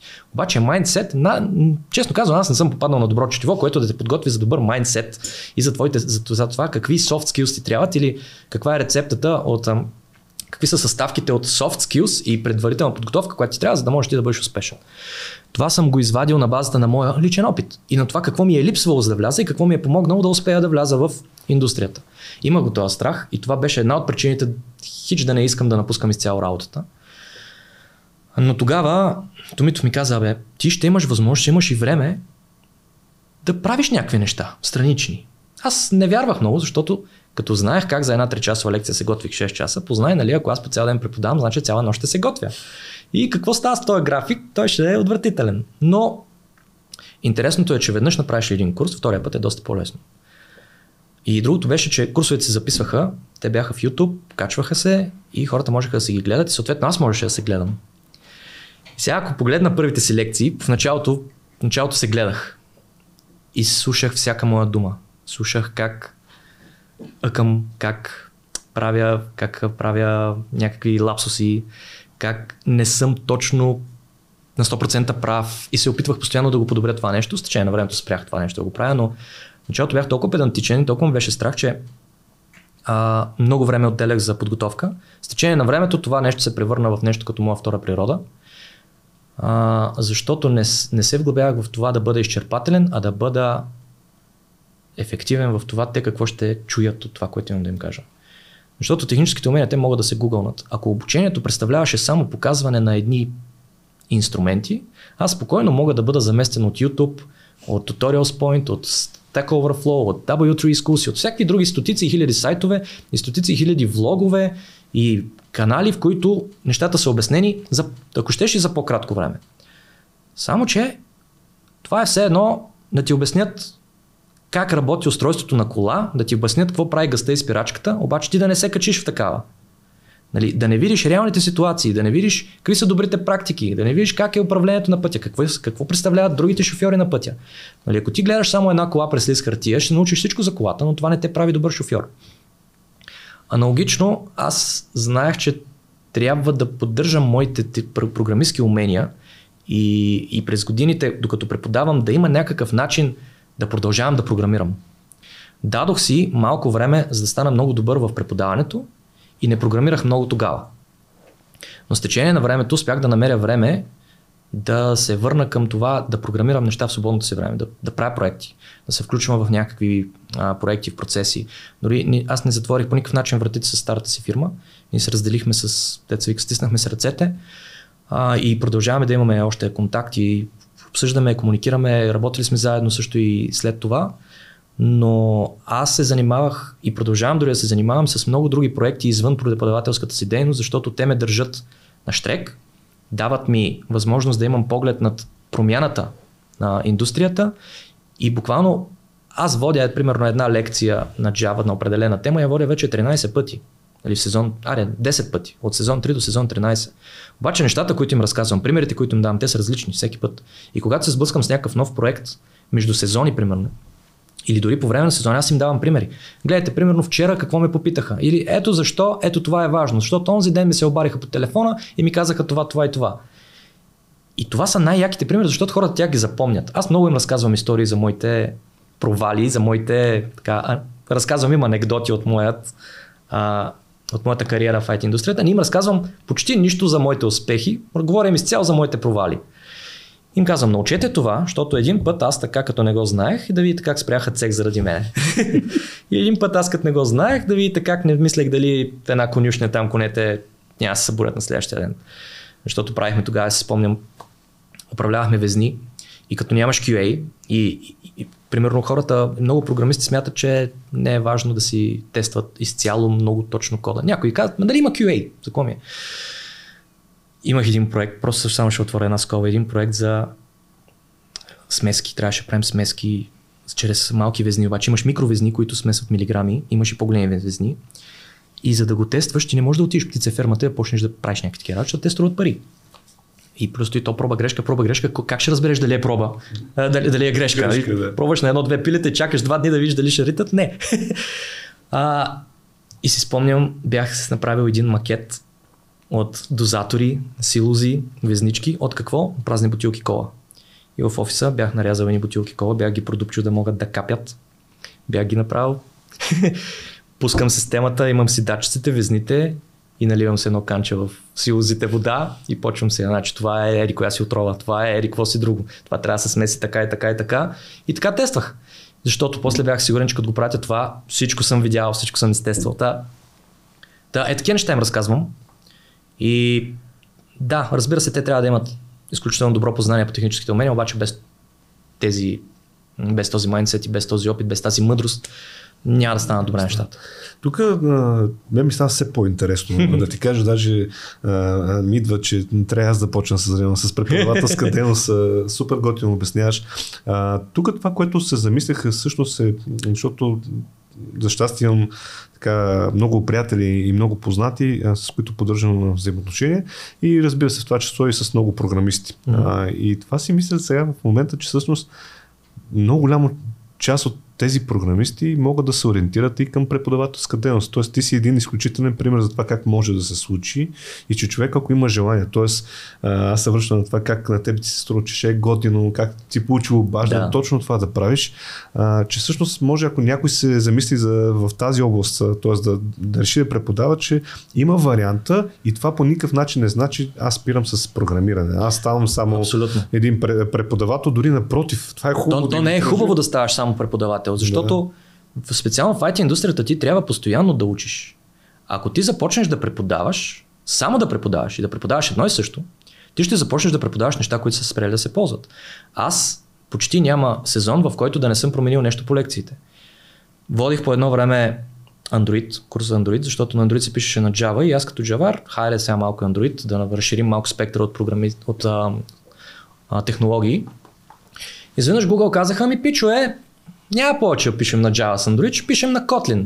Какво е Kotlin? Ми е един туториал, еви тук е ни описание, Kotlin е чисто нов език, честито на печелившите. И сега ти, ако си Android програмист, трябва да научиш Kotlin, за да останеш в индустрията. Ако си преподавател на Android, трябва да научиш Kotlin. Да го научиш и да го преподаваш. Други хора да започнат да създават това нещо. И ти, щеш не щеш, трябва да продължаваш да развиваш този материал. Но от друга страна, те примерите се изчерпват. Ти в течение на времето сега, ако примерът е от преди 30 години, той няма да е толкова адекватен. Моите примери от преди 10 години вече не са толкова адекватни дори. Понякога се, се замислям, че всъщност обяснявам неща, които ако им дам онзи пример от там 2010-та, примерно, когато правихме това, то, те няма да си го представят, защото тогава похвата е бил по-различен. Или технологията, която сме използвали тогава, тя вече не се използва. Или вече има някакво готово решение. Да, и вече има готово решение. Да. Другото, значи те са няколко аспекта на преподаването. Защо е яко да преподаваш? Едното е, не е нужно да учиш с това. Поне по мое мнение. Значи, според мен, нито един преподавател в IT индустрията не трябва да е такъв, който още от гимназията си казал, аз съм преподавател в IT индустрията, ще уча тук как се преподава в IT индустрията, ще върша бакалавър по преподаване в IT индустрията и ще започна като джуниор преподавател в IT индустрията. Това няма да сработи според мен. За да си преподавател в IT индустрията, ти трябва да си човек от IT индустрията, който е врял и кипял и който може да обяснява. Той са двете неща. Това са. Трябва да си врял и кипял, да си видял 2200 и да можеш да го обясниш и да го предадеш, да предадеш този тази енергия, през която, която имаш, към други хора. А другото изключително важно нещо е, че ние не сме хора, които заместват университета. Ние сме хора, които дават възможност просто да влезеш в IT индустрията ние не сме взаимно изключващи се университета. Университетът те учи на изключително много неща. Аз от университета съм научил неща, без които най-вероятно нямаше да се оправя, нямаше да взема правилните решения в правилните ситуации по време на моята кариера. Университета, освен на няколко технически неща, той те учи на дисциплина. Дава ти среда, дава ти приятелите, контактите. То, ако не беше университета, нямаше да имам колеги. Ако нямах колеги, които са станали програмисти, нямаше най-вероятно да кривна в тази насока. Но ако нямах и определени предмети, на които сме, сме научили определени неща, деца викат две изречения да си научил от определен предмет в определен курс, пак е окей. Okay. И между другото, на много джуниори, които са първа година в университета, по-скоро може би им е рано все още да влязат. На 18 годишните, 19 годишните, по-скоро може би им е рано. Има такива, които успяват, има такива, на които просто на някой интервю им казват, абе, айде след една година се пробва пак. Защото в крайна сметка университетът ти учи на някаква дисциплина, на някакъв график. Учите да, да поемаш отговорности, учите да спазваш срокове. Тези неща преди работата, нали, в университета общо, общо взето ги учи. А, а, и понеже ние не сме заместители на университета, съответно хората, които идват при нас, не са само студенти. При нас идват хора от всякакви индустрии, от всякаква възрастова група. Имал съм 18 годишни студенти, имал съм и 52 годишни студенти. Имал съм хора, които имат деца, които са били на почти моята възраст. И много от тях са просто хора от друга индустрия, които искат да се преквалифицират. Поради каква причина? Различни причини. Сега някой ще каже, най-вероятно е поради финансовия фактор. Финансовият мотиватор, веднага бързам да отбележа, че е най- нискоефективният в това ти да завършиш един такъв курс интензивен. Ако само финансовият мотиватор те води ти да смениш индустрията и да влезеш в тази индустрия, най-вероятно няма да успееш, защото по някое време си казваш this is too much. Аз като хоби играя покер играх покер. Спрях да играя, когато започнах да преподавам, защото нощите вече бяха заети. Но покера има една хубава сентенция, че по, покера са най-трудните лесни пари. И аз обичам го казвам и за програмирането. Програмирането има много пари, обаче те не са лесни. Има пари и този, има пари не защото просто някой е решил, че програмистите ще вземат 5 пъти по-големи заплати, а защото ти генерираш 5 пъти повече велю, отколкото би генерирал човек от друга индустрия. Сега като се замислите, тук малко за пари, нали, ако трябва да говорим, и за това защо хората клонят сега към IT индустрия. Тя е много популярна в днешно време, най-вече заради дохода. Виждат и по новините, да, средната заплата е 2-3 пъти по-висока от, от средната за страната. Но това защо е така? Програмирането е една от малките сфери, в които ти с течение на времето можеш да станеш 2, 3, 4, 5 пъти по-добър и да си по-ефективен и да генерираш 2, 3, 4 пъти повече велю. Сега, ако един бизнесмен наеме някой работник, той ще му плаща заплата така, че все пак да е на печалба, нали? Тоест, ако един човек ти изкарва 1000 лева на месец, ти не можеш да му даваш 2000 лева заплата. Обаче, ако човек ти изкарва 10 000 лева за месец, ти можеш да го задържиш и с нали, по-висока от 2000 лева заплата. В IT индустрията, с течение на времето, и то за много кратко време, ти можеш да станеш 2, 3, 4, 5 пъти по-добър. И това е факт. В други индустрии това не може да направиш. Примерно, ако сега аз не искам да обиждам по някакъв начин или да, да показвам някакви а, индустрии, но примерно да кажем ти ако си един шофьор на камион, след 10 години шофиране на камион ти не можеш да шофираш два камиона за същото време. Нали? Не можеш да пренесеш два пъти повече товар. Колко, и дори да знаеш маршрута на Изус, обаче все пак функцията на времето е линейна. София, Варна ти е, не можеш да го направиш два пъти по-бързо. Един джуниор шофьор, един синьор шофьор, деца вика, да, ще спестиш някой друг акт, ще спестиш някой друг ПТП, обаче като цяло времето, за което ти трябва, велето, което е, за същото време е едно и също. А реално ти можеш да имаш, ти можеш да имаш програмист, който е пет пъти по-добър от други. Или един програмист да замени половина екип. И така този човек може да вземе доста по-добри пари и отново ти да си, ти като а, менеджер, като шеф, да си окей okay с това. И в IT сферата работниците генерират изключително голяма добавена стоеност. Те вършат неща, които вливат много пари. И затова и те печелят тези пари. Това е нормално. А, но това не значи, че работата е лесна. Да си програмист е, да, мога да разкажа, аз в първата лекция, понеже има много хора, които сменят, IT, сменят в своята индустрия с IT индустрията, първото нещо, което се опитвам да, да им кажа е да видите с какво ще се захванете. Нали? Чували сте от приятели, от брат, от гадже, нали, че програмист, да си програмист е яко, седиш на столче, такова мекичко, има банани, има кола безплатно, а, седиш на компютър, което значи, седиш на топло. Нали, това са хубави неща, шукарийки са.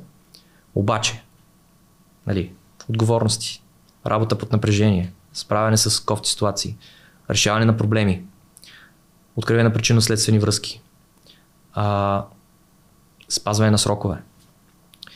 Дават ти много често ти дават проблеми, които ти не можеш да решиш. Казват ти нещо и ти нямаш никаква идея как да го направиш.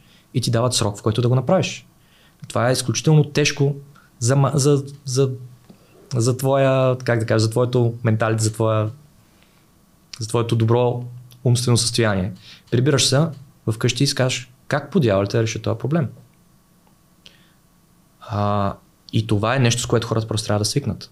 И затова те не са лесни тези пари.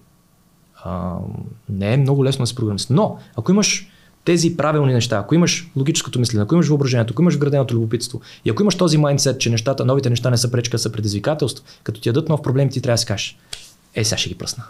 Ей, сега ще намеря някакво решение, дет никой не го е намерил. И сядаш и копаш, копаш, копаш, копаш, докато не го намериш. Ето това е един програмист, който аз бих работил. И това е един програмист, който аз бих. Нали, так, това е менталитето, което аз бих искал да науча всички. А, и реално ти по този начин и променяш съдби. Хората, като се сменят индустрията, им се сменя начин на живот. Поради това, че те генерират повече вело, подобряваме се на тяхния жизнен, тяхното, а, така, соци, техния социален статус, да кажем. Променят се, променя се техния майндсет.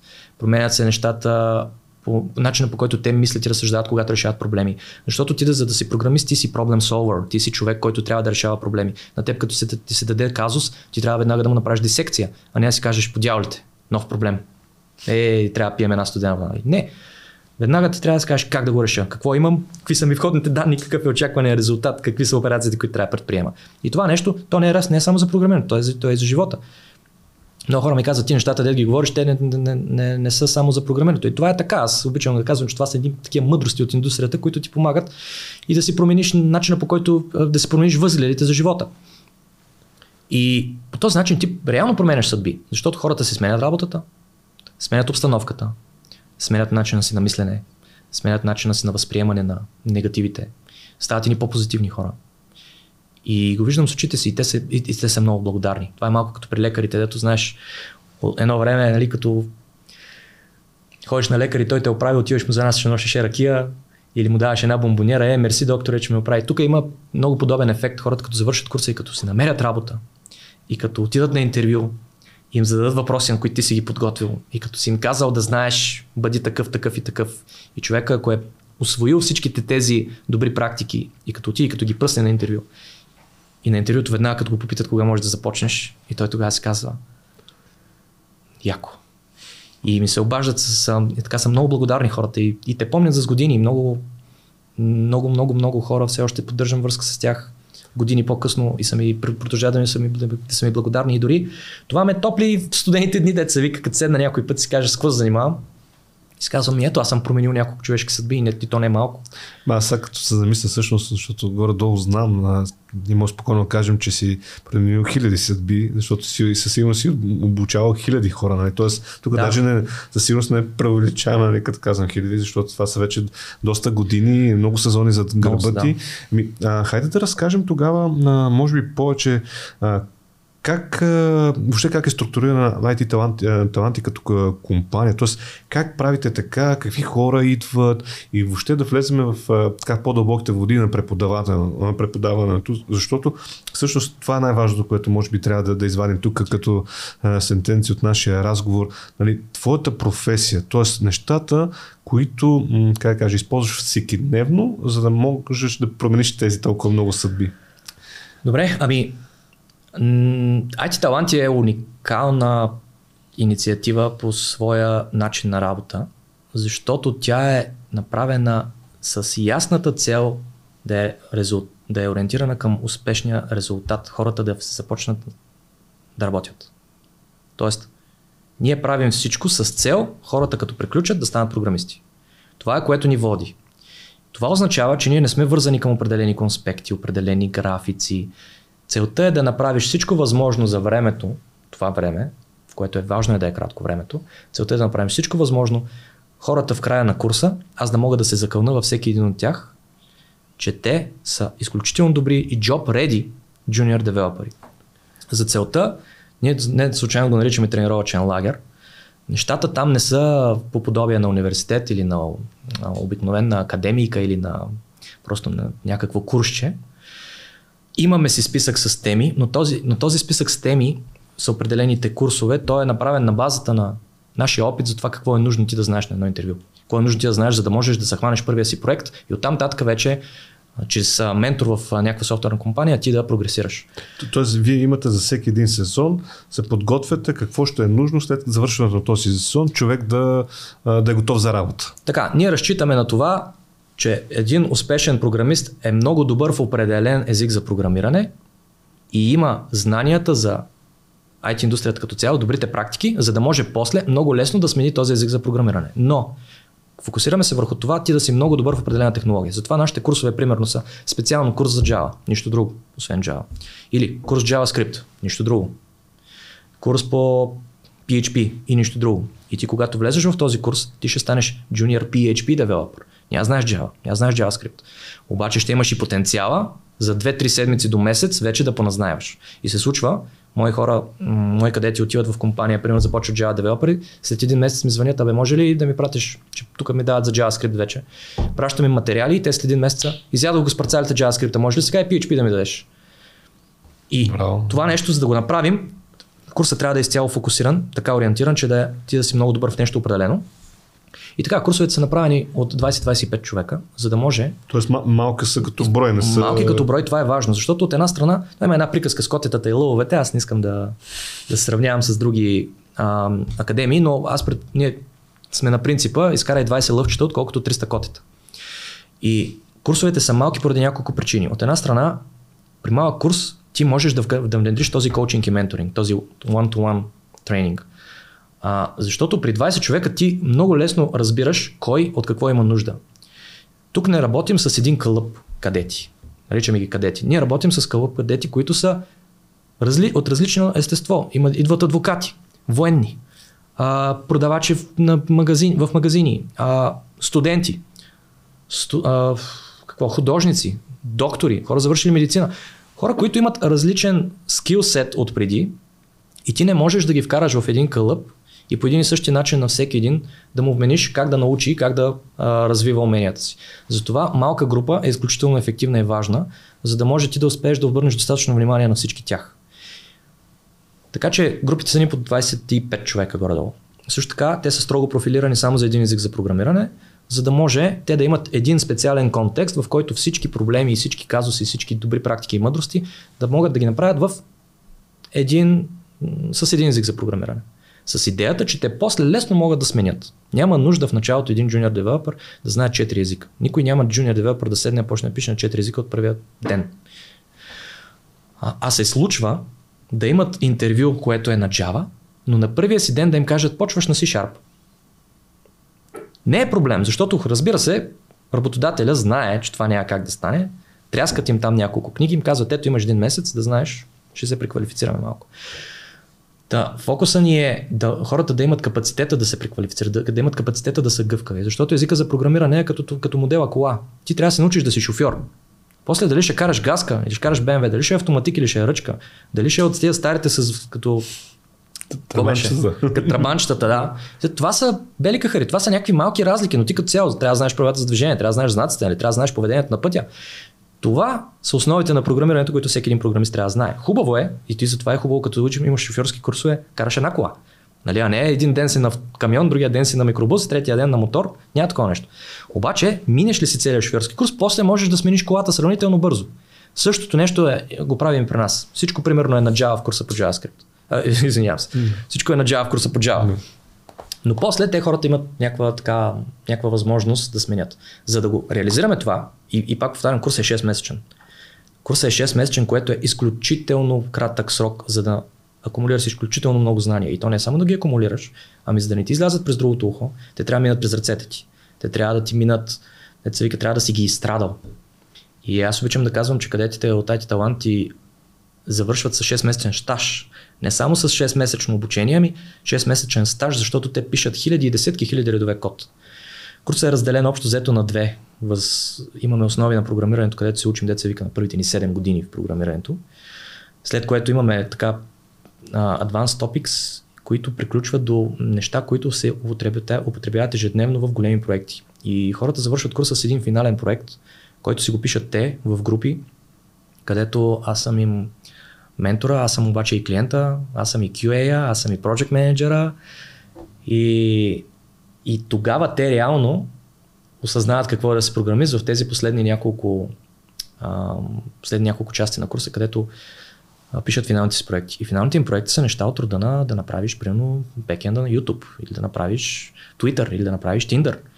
И в първата лекция им казвам, вие след 6 месеца ще направите логин регистрация, коментари, фит и така нататък на YouTube. И отваряме Mac, примерно, или Технополис, някакъв такъв сайт, някакъв онлайн магазин, казвам, ей, това виждате ли го? Вие ще го направите след 6 месеца. И правя скриншот на а, сега в Zoom, понеже сега е в Zoom, правя скриншот на, на физиономите и викам, ще ви покажа после как изглеждат как физиономите ви, да, след 6 месеца. А, и хората са втрещени и след 6 месеца правят изключителни неща. И тези неща ги вкарват в CV-тата си и на интервюта се случва да не им повярват, че те са писали този код. А, а всъщност, а, понеже а, казахме, нали, над 97% са вече успешни да. програмисти и последния сезон пък 100% да. са започнали работа. А, това значи ли, че всъщност всички, които започват курса а, при теб в случая, накрая и завършват. Тоест, те започвайки курса. Така, добър, добър въпрос. Нарича се тренировачен лагер и казахме, че оцеляват в талантите, защото не е лесно. Курсът е изключително интензивен, той не е за всеки, обаче той изисква изключително голяма мотивация, дисциплина и определен режим. Ти, ти в тия 6 месеца най-вероятно ще трябва да се откажеш от разни други неща. Курсът трудно съчетава с фултайм работа. Невъзможно да се съчетава с фултайм работа, защото той е лекциите са през деня. Трудно се съчетава с други неща и поради много причини по време на курса хората отпадат. Ти можеш да отпаднеш по време на курса, защото в крайна сметка, пак повтаряме, че целта е, ако ти завършиш курса, това означава, че ние всички с нашата репутация заставаме за това, че ти можеш да минеш всяко едно джуниор интервю и можеш да започнеш ня... някъде работа. ако човек не може да го направи това поради различни причини, той няма да завърши курса. Статистиката е, че около 40-50% от хората успяват да завършат курса. Обаче пък и много хора кандидатстват и така ние сме, аз като преподавател съм изключително щастлив да работя с силно мотивирани хора, защото само силно мотивирани хора идват и минават през подбора. Подбора е така доста тежък. По време на един месец те минават през един онлайн тест, през един присъствен тест, който той не ги тества за това дали знаят математика, ами той тества само техните логически, тяхното логическо мислене, асоциативното мислене, е такива неща тества и тества потенциала. След това минават през едно интервю с HR, което да предвиди и да прецени дали хората реално искат да сменят, дали искат да влязат в IT индустрията, за какво ще го правят този курс. А не да, да си губят времето и после да кажат ми, хубаво, нали, страхотно, ама аз ще се върна там, къде да си правя каквото си правя. Защото така ще вземат място на някой, който наистина иска да започне като програмист. Подборът е изключително тежък и малък процент от хората минават и понеже нашите групи са малки, нали, примерно случвало се да кандидатстват 3000 човека, ние вземем 150 за 6 курса. И от тия 150 човека, примерно, завършват 70. Нали, от 3000 човека ние правим 70 лъвчета, ама са лъвчета. Mm. Защото други отпадат. Може да отпаднат по семейни причини, може просто курсът да им е прекалено интензивен, да не могат да усвоят този материал за това време. А може просто за, за, да не е за тях. Там може да не е за тях. Да. То за това и курса има няколко теста, които са нещо като чекпоинт. Има 4 теста по време на курса и от всеки тест може да се отпадне. И след първия тест отпадат най-често хора, които осъзнават, че не е за тях това нещо или че просто не могат да наваксат с този интензитет. Втория тест, хората вече знаят, че това е за тях, обаче интензитета се увеличава експоненциално по време на курса и интензитета им тежи. О, и затова и общо взето хората, които минат тези две, те се ряд, рядко не завършват. Защото деца викат, както в едно време в технически казвахме, че като минеш теоретичната електротехника си инженер без точка, остава само да доискараш точката. Ей, тук като минеш половината курс, минал си през такива страдания, през такива теми за толкова кратко време, ако си успял да ги, да ги асимилираш, значи имаш потенциала да завършиш и да започнеш работа. Тогава си програмист без, без точка, деца вика. А, също така, изключително много обръщаме внимание на подготовката за интервю. И преди всеки тест ние си правим и такива тестови интервюта, наричаме го стола на смъртта, където всеки един сяда на един стол на смъртта и пред всички отговаря на въпроси. А, а и на средата на курса имаме реално техническо интервю с реални хора, които работят някъде и идват да изпитат кадетите и да кажат своята мнение за това дали човек е освоил адекватно. Дали е сега, ако само това беше нужно, дали биха го взели на работа. И тогава те решават дали човек да отпадне от курса или не. Тогава дори аз нямам думата. Всичко това е направено с цел, когато завършат курса и хората отиват на интервю, да не са като мен, да трябва 20 интервюта да минат и на 21-то белки им са разбрали вече какво трябва и какво не трябва да правят. Ясно. Добре, т.е. вие имате един сервайвърски курс, в който абсолютно безплатно всеки един човек, независимо от неговата възраст и знание, може да кандидатства, минава през етапите за кандидатстване. След това започва курса, сега вече ще разкажем и твоята професия, точно как минава този курс и какво правиш. И съответно започва курса. Започвайки има много тестови задачи, домашни и всякакви други да. неща. В момента е онлайн. Ти каза, че през го правите. Да, вече втори сезон сме изцяло през Zoom. Да, и съответно а, това нещо до какво води? Хората, които а, трябва да стигнат до края, нали, трябва, условно казано, а, съответно трябва да минат през целия материал, т.е. през всичките там тестови задачи. Хората, които не успяват, те просто отпадат. Дали поради причина, че а, няма достатъчно време, дали осъзнават, че в този момент това не е тяхното нещо. Въобще има, да, много, има различни, много причини. различни а, причини.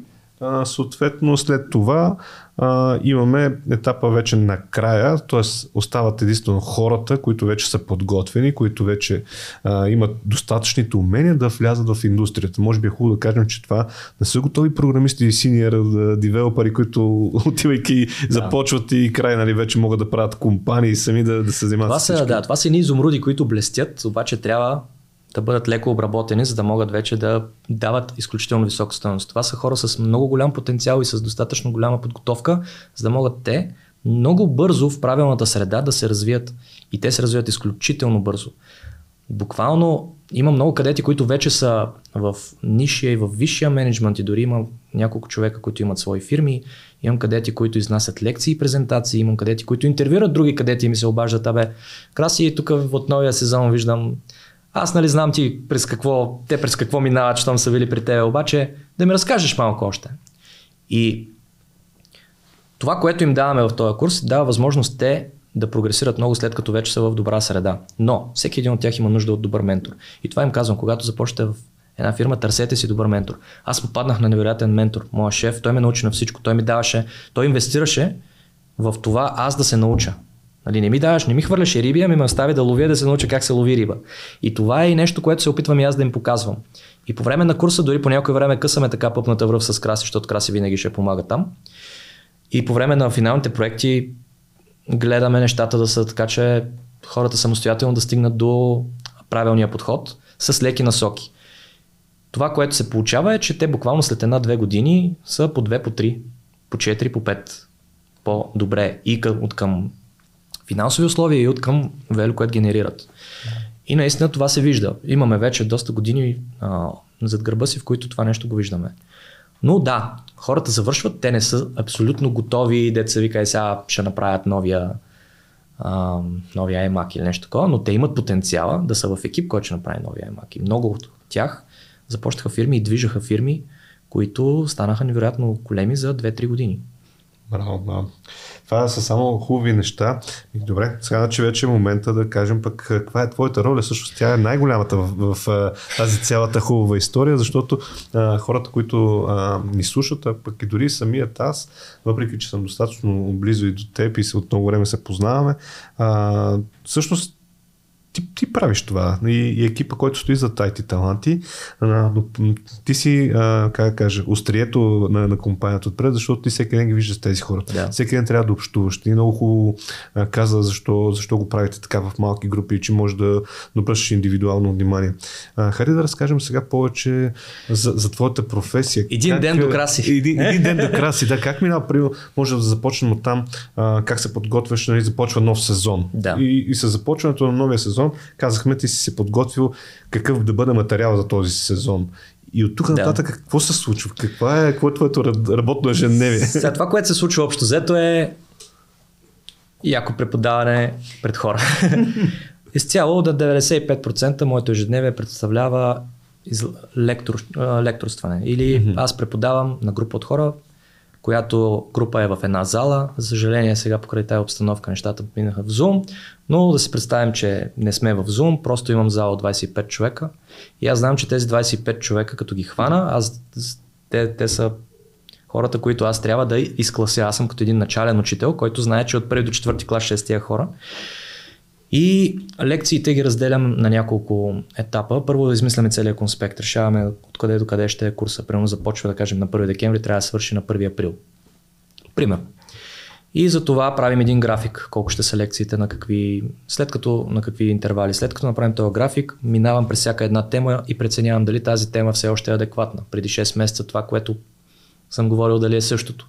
Затова много ми помага и този страничен поглед в още над индустрията, тези други проекти, с които се занимавам. Примерите ми адекватни ли са? Дали има нещо, което ми се случи в последните 2-3-5 месеца, което мога да разкажа? Дали това ще запали някой? Правя си няколко цели, в които решавам да идентифицирам основни групи хора, основни а, персонажи, по-така коки хора, които идват с голямата кошница, хора пък, които много се преценяват, че нямат никаква идея за програмирането. И в началото на курса имам една нулева лекция, защото те програмистите почват да бъдат от нула, затова им казвам, че сега ще е нулевата лекция. В нулевата лекция в рамките на час и половина им разказвам какво ще представлява целият курс, за какво правим, защо го правим, как го правим, кои са те, защо ще успеят, защо има шанс да успеят и какво трябва да направят, за да успеят. И така, индивидуално се обръщам и към хората, които за първ път идват. И към хората, които пък идват с голямата кошница. Втори, трети курс в МИ вече са минали много неща за гърба си, тук след да направят едно курсче. И на тях им стъпваме на врата. Защото никой не трябва да подценява този курс. Много хора отпадат просто защото подценяват този курс или защото си казват аз тия работи ги знам. А, всяка една лекция, в нея включваме материал, който е технически материал, който те трябва да минат, примерно цикли, масиви, обекти и така нататък, бази данни. Но има и добри практики покрай тези неща. И майндсета. Винаги им разказвам за майндсета. И като цяло имам една огромна лекция, която е Целият ми курс е 48 лекции и имам една лекция, която е 48 части. И тя е как да живеем с всичко това.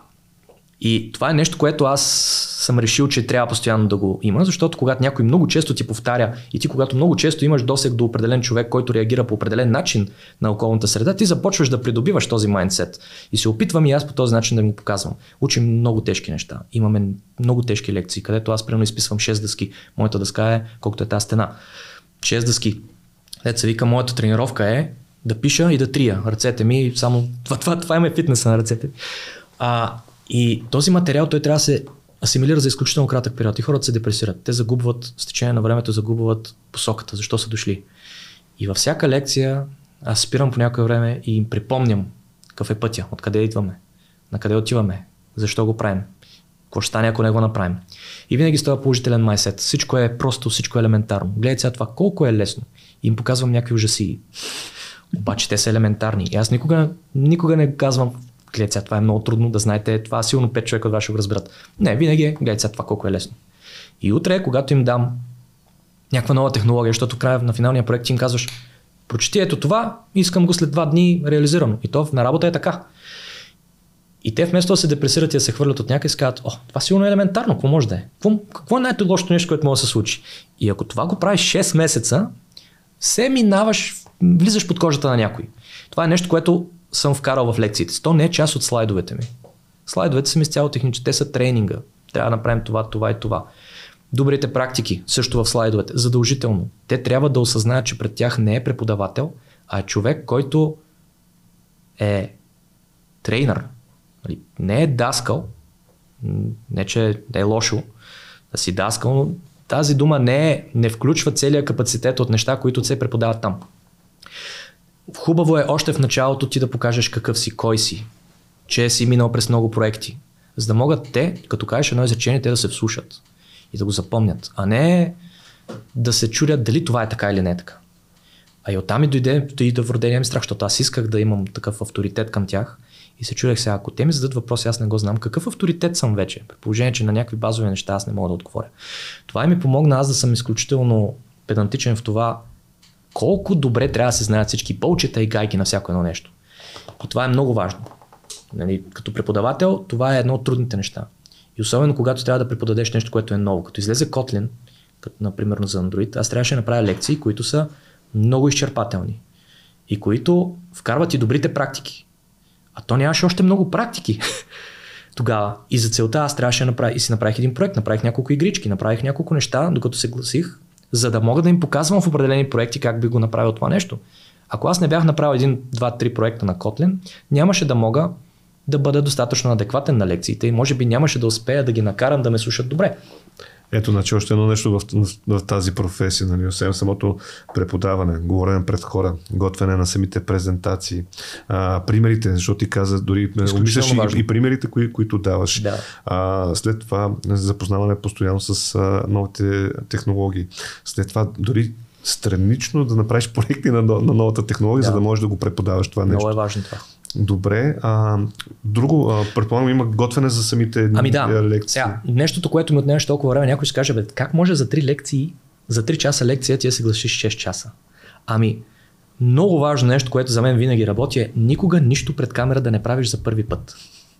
Това е закон, който, ако винаги сме, се го спазваме, всичко ще е наред. Защото всяко едно нещо, което направиш за първи път, 100% ще се щупи, ще се... Нещо ще забравя. Защото когато говориш пред хора, има го притеснението, има е възможността нещо да изпуснеш. И когато е за първи път и ти не си сигурен какъв ще е резултата, имаш идея какво, какво ще стане, обаче ако не стане, какво правим? Тогава една от основ... един от основните проблеми е, че хората ще си кажат, то не може да коди. Или пък си кажат, то сега не може да се оправи, ето, окепази нещо, как ще се оправи? Затова, поне в началото на курса, първите, абе, първите три четвърти от курса, нещата трябва да са изпипани. Всички примери, които ги даваш, ти трябва да ги предварително да ги пробваш. Нямаше задача, която аз да съм дал и предварително да не съм решил, когато започвах първите сезони. Домашното, всяка една задача от домашното, аз трябваше да се реша. Защото някой ме пита, бе, как се решава тази задача? И аз мога да му дам жокер, но трябва да преценя кое е достатъчно и кое вече ще му ще говоря за ръчичка. За целта трябваше да познавам доста добре задачите, а не само имаме ни условия, аре да ги хвърля тук. Защото бяха ми дадени някакви лекции, бяха ми дадени някакви материали, когато започвах първия си курс. Обаче е много хубаво тогава Томитов ми каза, мини ги всичките, направи си твои. И ако си направиш твои лекции, нещата са коренно различни. Ако водиш по чужди лекции е лошо. Ти трябва буквално ти да си, ти първо трябва да го изиграеш като ученик и после да помислиш как, как би го реализирал. Това е тежкото в тази професия, че ти трябва много така екстензив, много така тежко да се подготвиш, а за да може да си адекватен и да си перфектен. И хубавото на това е, че после примерите всичко изглежда толкова гладко. Хората казват, е, ти като го обясняваш, то изглежда толкова лесно. Това ми помага да им кажем, аз нали ви казах, че е лесно. То е елементарно. Какво трудно видяхте тук? Няма нищо едно, нито едно трудно. Вижте как, ако разсъждавате по, правилно, по правилния начин, ако прилагате това по правилния начин, оп, всичко работи. Няма как да не работи. Какво може да се случи? Да гръмне, веднага ще го правим. А, а това всъщност сега веднага се зависи визура ти каза, като домашните предполагам, едно от нещата, които правиш е да прегледаш и домашните, как се ги реши, да. т.е. самите решения. Да. Също. Сега, както във всеки курс, тук също има домашни. Но идеята на домашните не е просто ние да сме близки до училище. Идеята е, че нещата трябва да минат през ръцете. Връщаме се към оная пирамидка там, където освен само слушане, трябва да има писане, трябва да има дискутиране, трябва да има разсъждение върху тези неща. Домашните са начин по който тази теория да мине през ръцете на хората и да се превърне в практика. Нали? Без теория няма практика. А обаче, ако няма практика, няма разбереш дали теорията въобще си е освоил или не. И задачите са изключително важни. Аз им давам фидбек, като това отнема доста време да провериш задачите на всички. А, даваме фидбек, като по този начин леко ги вкарваме отново в правия път, ако кривнат. И това е част отново от коучинга и менторинга. Много хора казват, абе може да ми върнеш обратна връзка, тук тази задача не съм сигурен дали правилно я разписах. И тогава ти можеш да му кажеш, гледай сега. Той е малко как пак като пак ще дам асоциация с шофьорския курс. Аз бях много агресивен шофьор, когато започвах да, да карам и човек ми каза, гледай сега, много агресивно. Тук много този педал, я малко по-спокойно с него. И аз сега съм много такъв обран шофьор. По същия начин можеш да видиш от домашните и можеш да зародиш хората на къде тръгват и какво изпускат и да им обърнеш внимание – и това спасява, ги спасява по време на курса, защото ако ти нямаш този поглед специфичен над всеки един, ще изпуснеш хора, които ако си им бил помогнал леко, дет се вика, да го потупаш по рамото само, да му действа мотивиращо или да им кажеш, ако те имат така кофти виждането за това, че се справят добре, ти да им кажеш, не, не, това не е добре, това не е добре, това не е добре, да ги смъкнеш на земята. Тези неща много им помагат за да влязат в правия път и да бъдат така хрисими, смирени, да знаят, че вече вървят в добра посока. Но да, домашните са изключително голяма част от ежедневието. Реално, ако дойде един човек при краси за един ден, ще види как преди лекция аз минавам през целия материал, обмислям какви примери ще дам, обмислям какъв код ще напиша, обмислям какво ще правя на дъската, обмислям как ще се разпределя почивките, обмислям как да направя така, че почивките да не са както рекламите вечерта на филма, дето аха, някой да застреля някой и реклама и направо ти се убива ефекта. Ами, приключваш тема, даваш трейлър, какво ще има след почивката, за да им държи мокро. Правиш почивка и после даваш в трейлър, какво ще има за следващата, сек... за следващата лекция, защото целта е да не има сухи лекции. Това е важно, защото лекциите са 3 часа. Сега за 3 часа на хората трябва да им е интересно. Плюс това много от материята е суха. Тя е суха, ако, ако я преподадеш сухо. Можеш да преподадеш и най-сухата материя изключително интересно. С това е примерите, които се опитвам да давам с такива, които сега, няма да кажа селски примери, но нали, добре, че не го казах, но примери, които а, са много близки до нашето ежедневие. Примерно неща свързани с готвене, с колички, с как да станем от леглото. Е такива неща, които, които са от живота. Не им давам директно примери, абе да знаете тук в една компания лееха стомана и да ви разкажа как работи стоманата. Някои хора, или пък тук е едни игри, с едни игри се занимавах да ви разкажа тук в тази игра. Говорим си, когато учим, си говорим с такива елементарни примери, но после им показвам в определени проекти как съм ги реализирал. Изключително важно в почти всяка лекция да имаш възможности да покажеш как това нещо си го използвал. Защото много теория има там. И те си казват, аз това къде ще го ползвам. А има и друго. На някой кадет гаджето му, брат му или някой негов приятел е програмист и, те, и те отиват и питат, абе гледай днес какво учихме. И някой програмист казва, това няма ти трябва. Имам няколко теми, които аз много държа на тях и те всички им приятели казват, това казва, че няма ми трябва. И аз тогава ми гледах сега, какви проекти имах аз, къде това ми трябваше. Защото ние учим неща, които са ти важни за интервюто. Те могат да те питат на интервюто. Ти можеш да не се сблъскаш с тях. Или може да се сблъскаш с тях в 5% от ситуациите си в следващите 10 години. Но мен ми се е случило примерно на неща, които съм им преподавал да ми се случат два пъти за 5 години, обаче да, да съм нямал други альтернативи, ако не съм ги знаел, да не мога да се реша, да се реша проблема. И това също е нещо, което вкарвам. И така аз имам едни слайдове, обаче имам, обикновено си правя едни такива текстови файлове, в които си слагам един конспект, какво да им разкажа сега. И така минава една лекция. А когато нямам лекции, а, когато хората бяха пред мен в залата, общо взето всичко е един, ментор, един менторшип и един коучинг. Идват, абе, тук имам този казус, онзи казус, тук един приятел ми каза за това, за онова. Говорим си нон-стоп. И също така домашните проверяваме и мислим финални проекти. В края на курса нещата стават много интензивни, защото буквално ти ставаш един project менеджер на 10 проекта а, което е хубаво, хубаво е да си минал през това на реална, в реална работна среда, за да можем да им, да, да им дадеш реални изисквания, да им дадеш неща, които знаеш, че все пак ще успеят да направят, да, те да са, а, да са не, не, да не са невъзможни, колкото и да им се струват невъзможни. И, и така.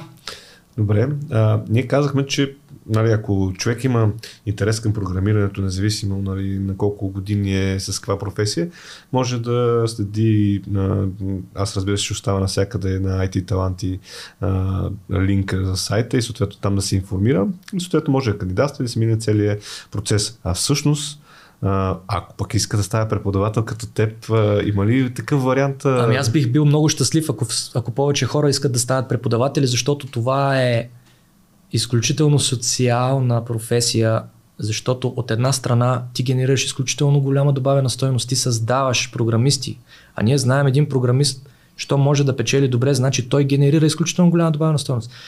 От моите лично курсовете, които аз водя, за всеки 6 месеца излизат около 40 човека. Тоест аз знам, че 40 човека е една средна компания. Значи тия 40 човека ще влязат в едни 2, 3, 5, 10, 15 компании което означава, че те ще, дадат, ще дадат тласък. Ами ако 10 човека влязат в една компания, това е цял нов екип, това е цял нов готов продукт. И генерирате изключително вело като, като продавател по този начин и това, е, това мен много ме радва.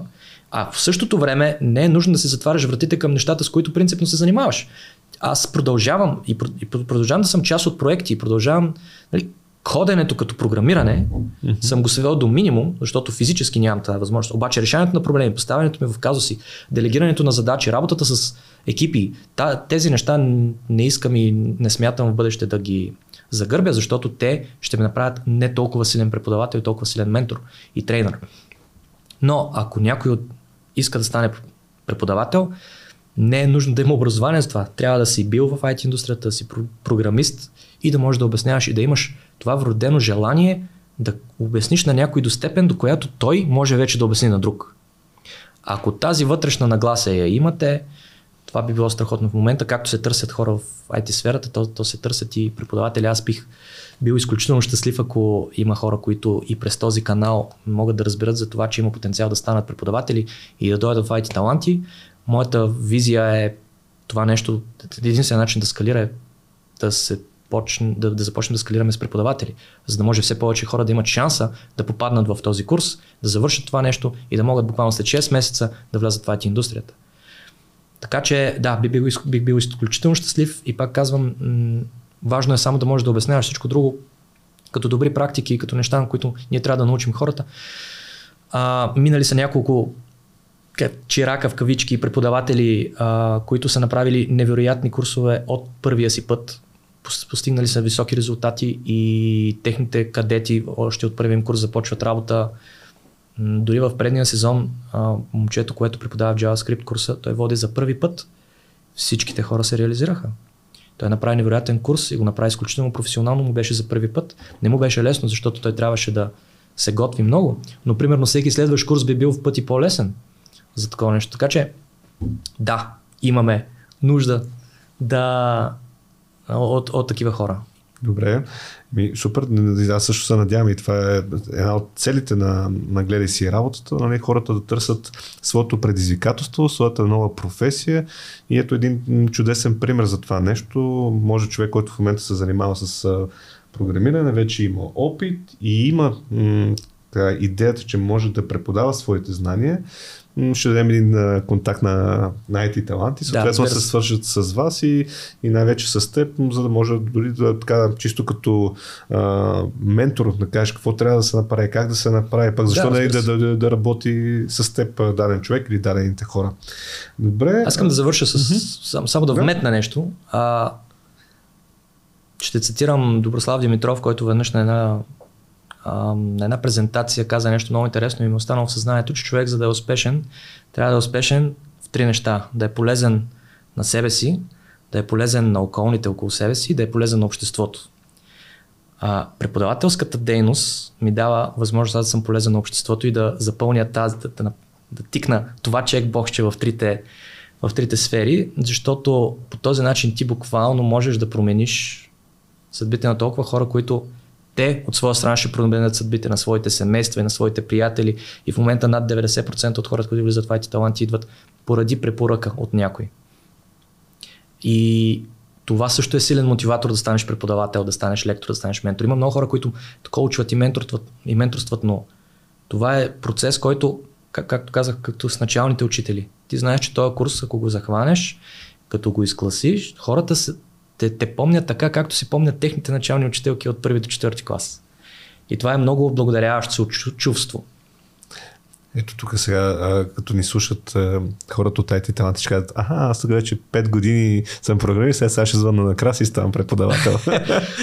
между другото, между другото, много, много хубаво казваш, човека, който беше преподавател в предния сезон, той беше минал талантите преди неизвестен за мен брой години, сега забравих, но беше в талантите. И едни от, едни от добрите преподаватели биха били такива, които са минали академията, защото те много добре знаят през какво трябва да минат кадетите, защото те са го минали. И също така, за кадетите би бил силен мотиватор пред тях да е човек, който е минал талантите. Защото те ще кажат, мале, той сега вече преподава. Значи смятай колко е вече на високо. А е тръгнал от това, значи и аз мога.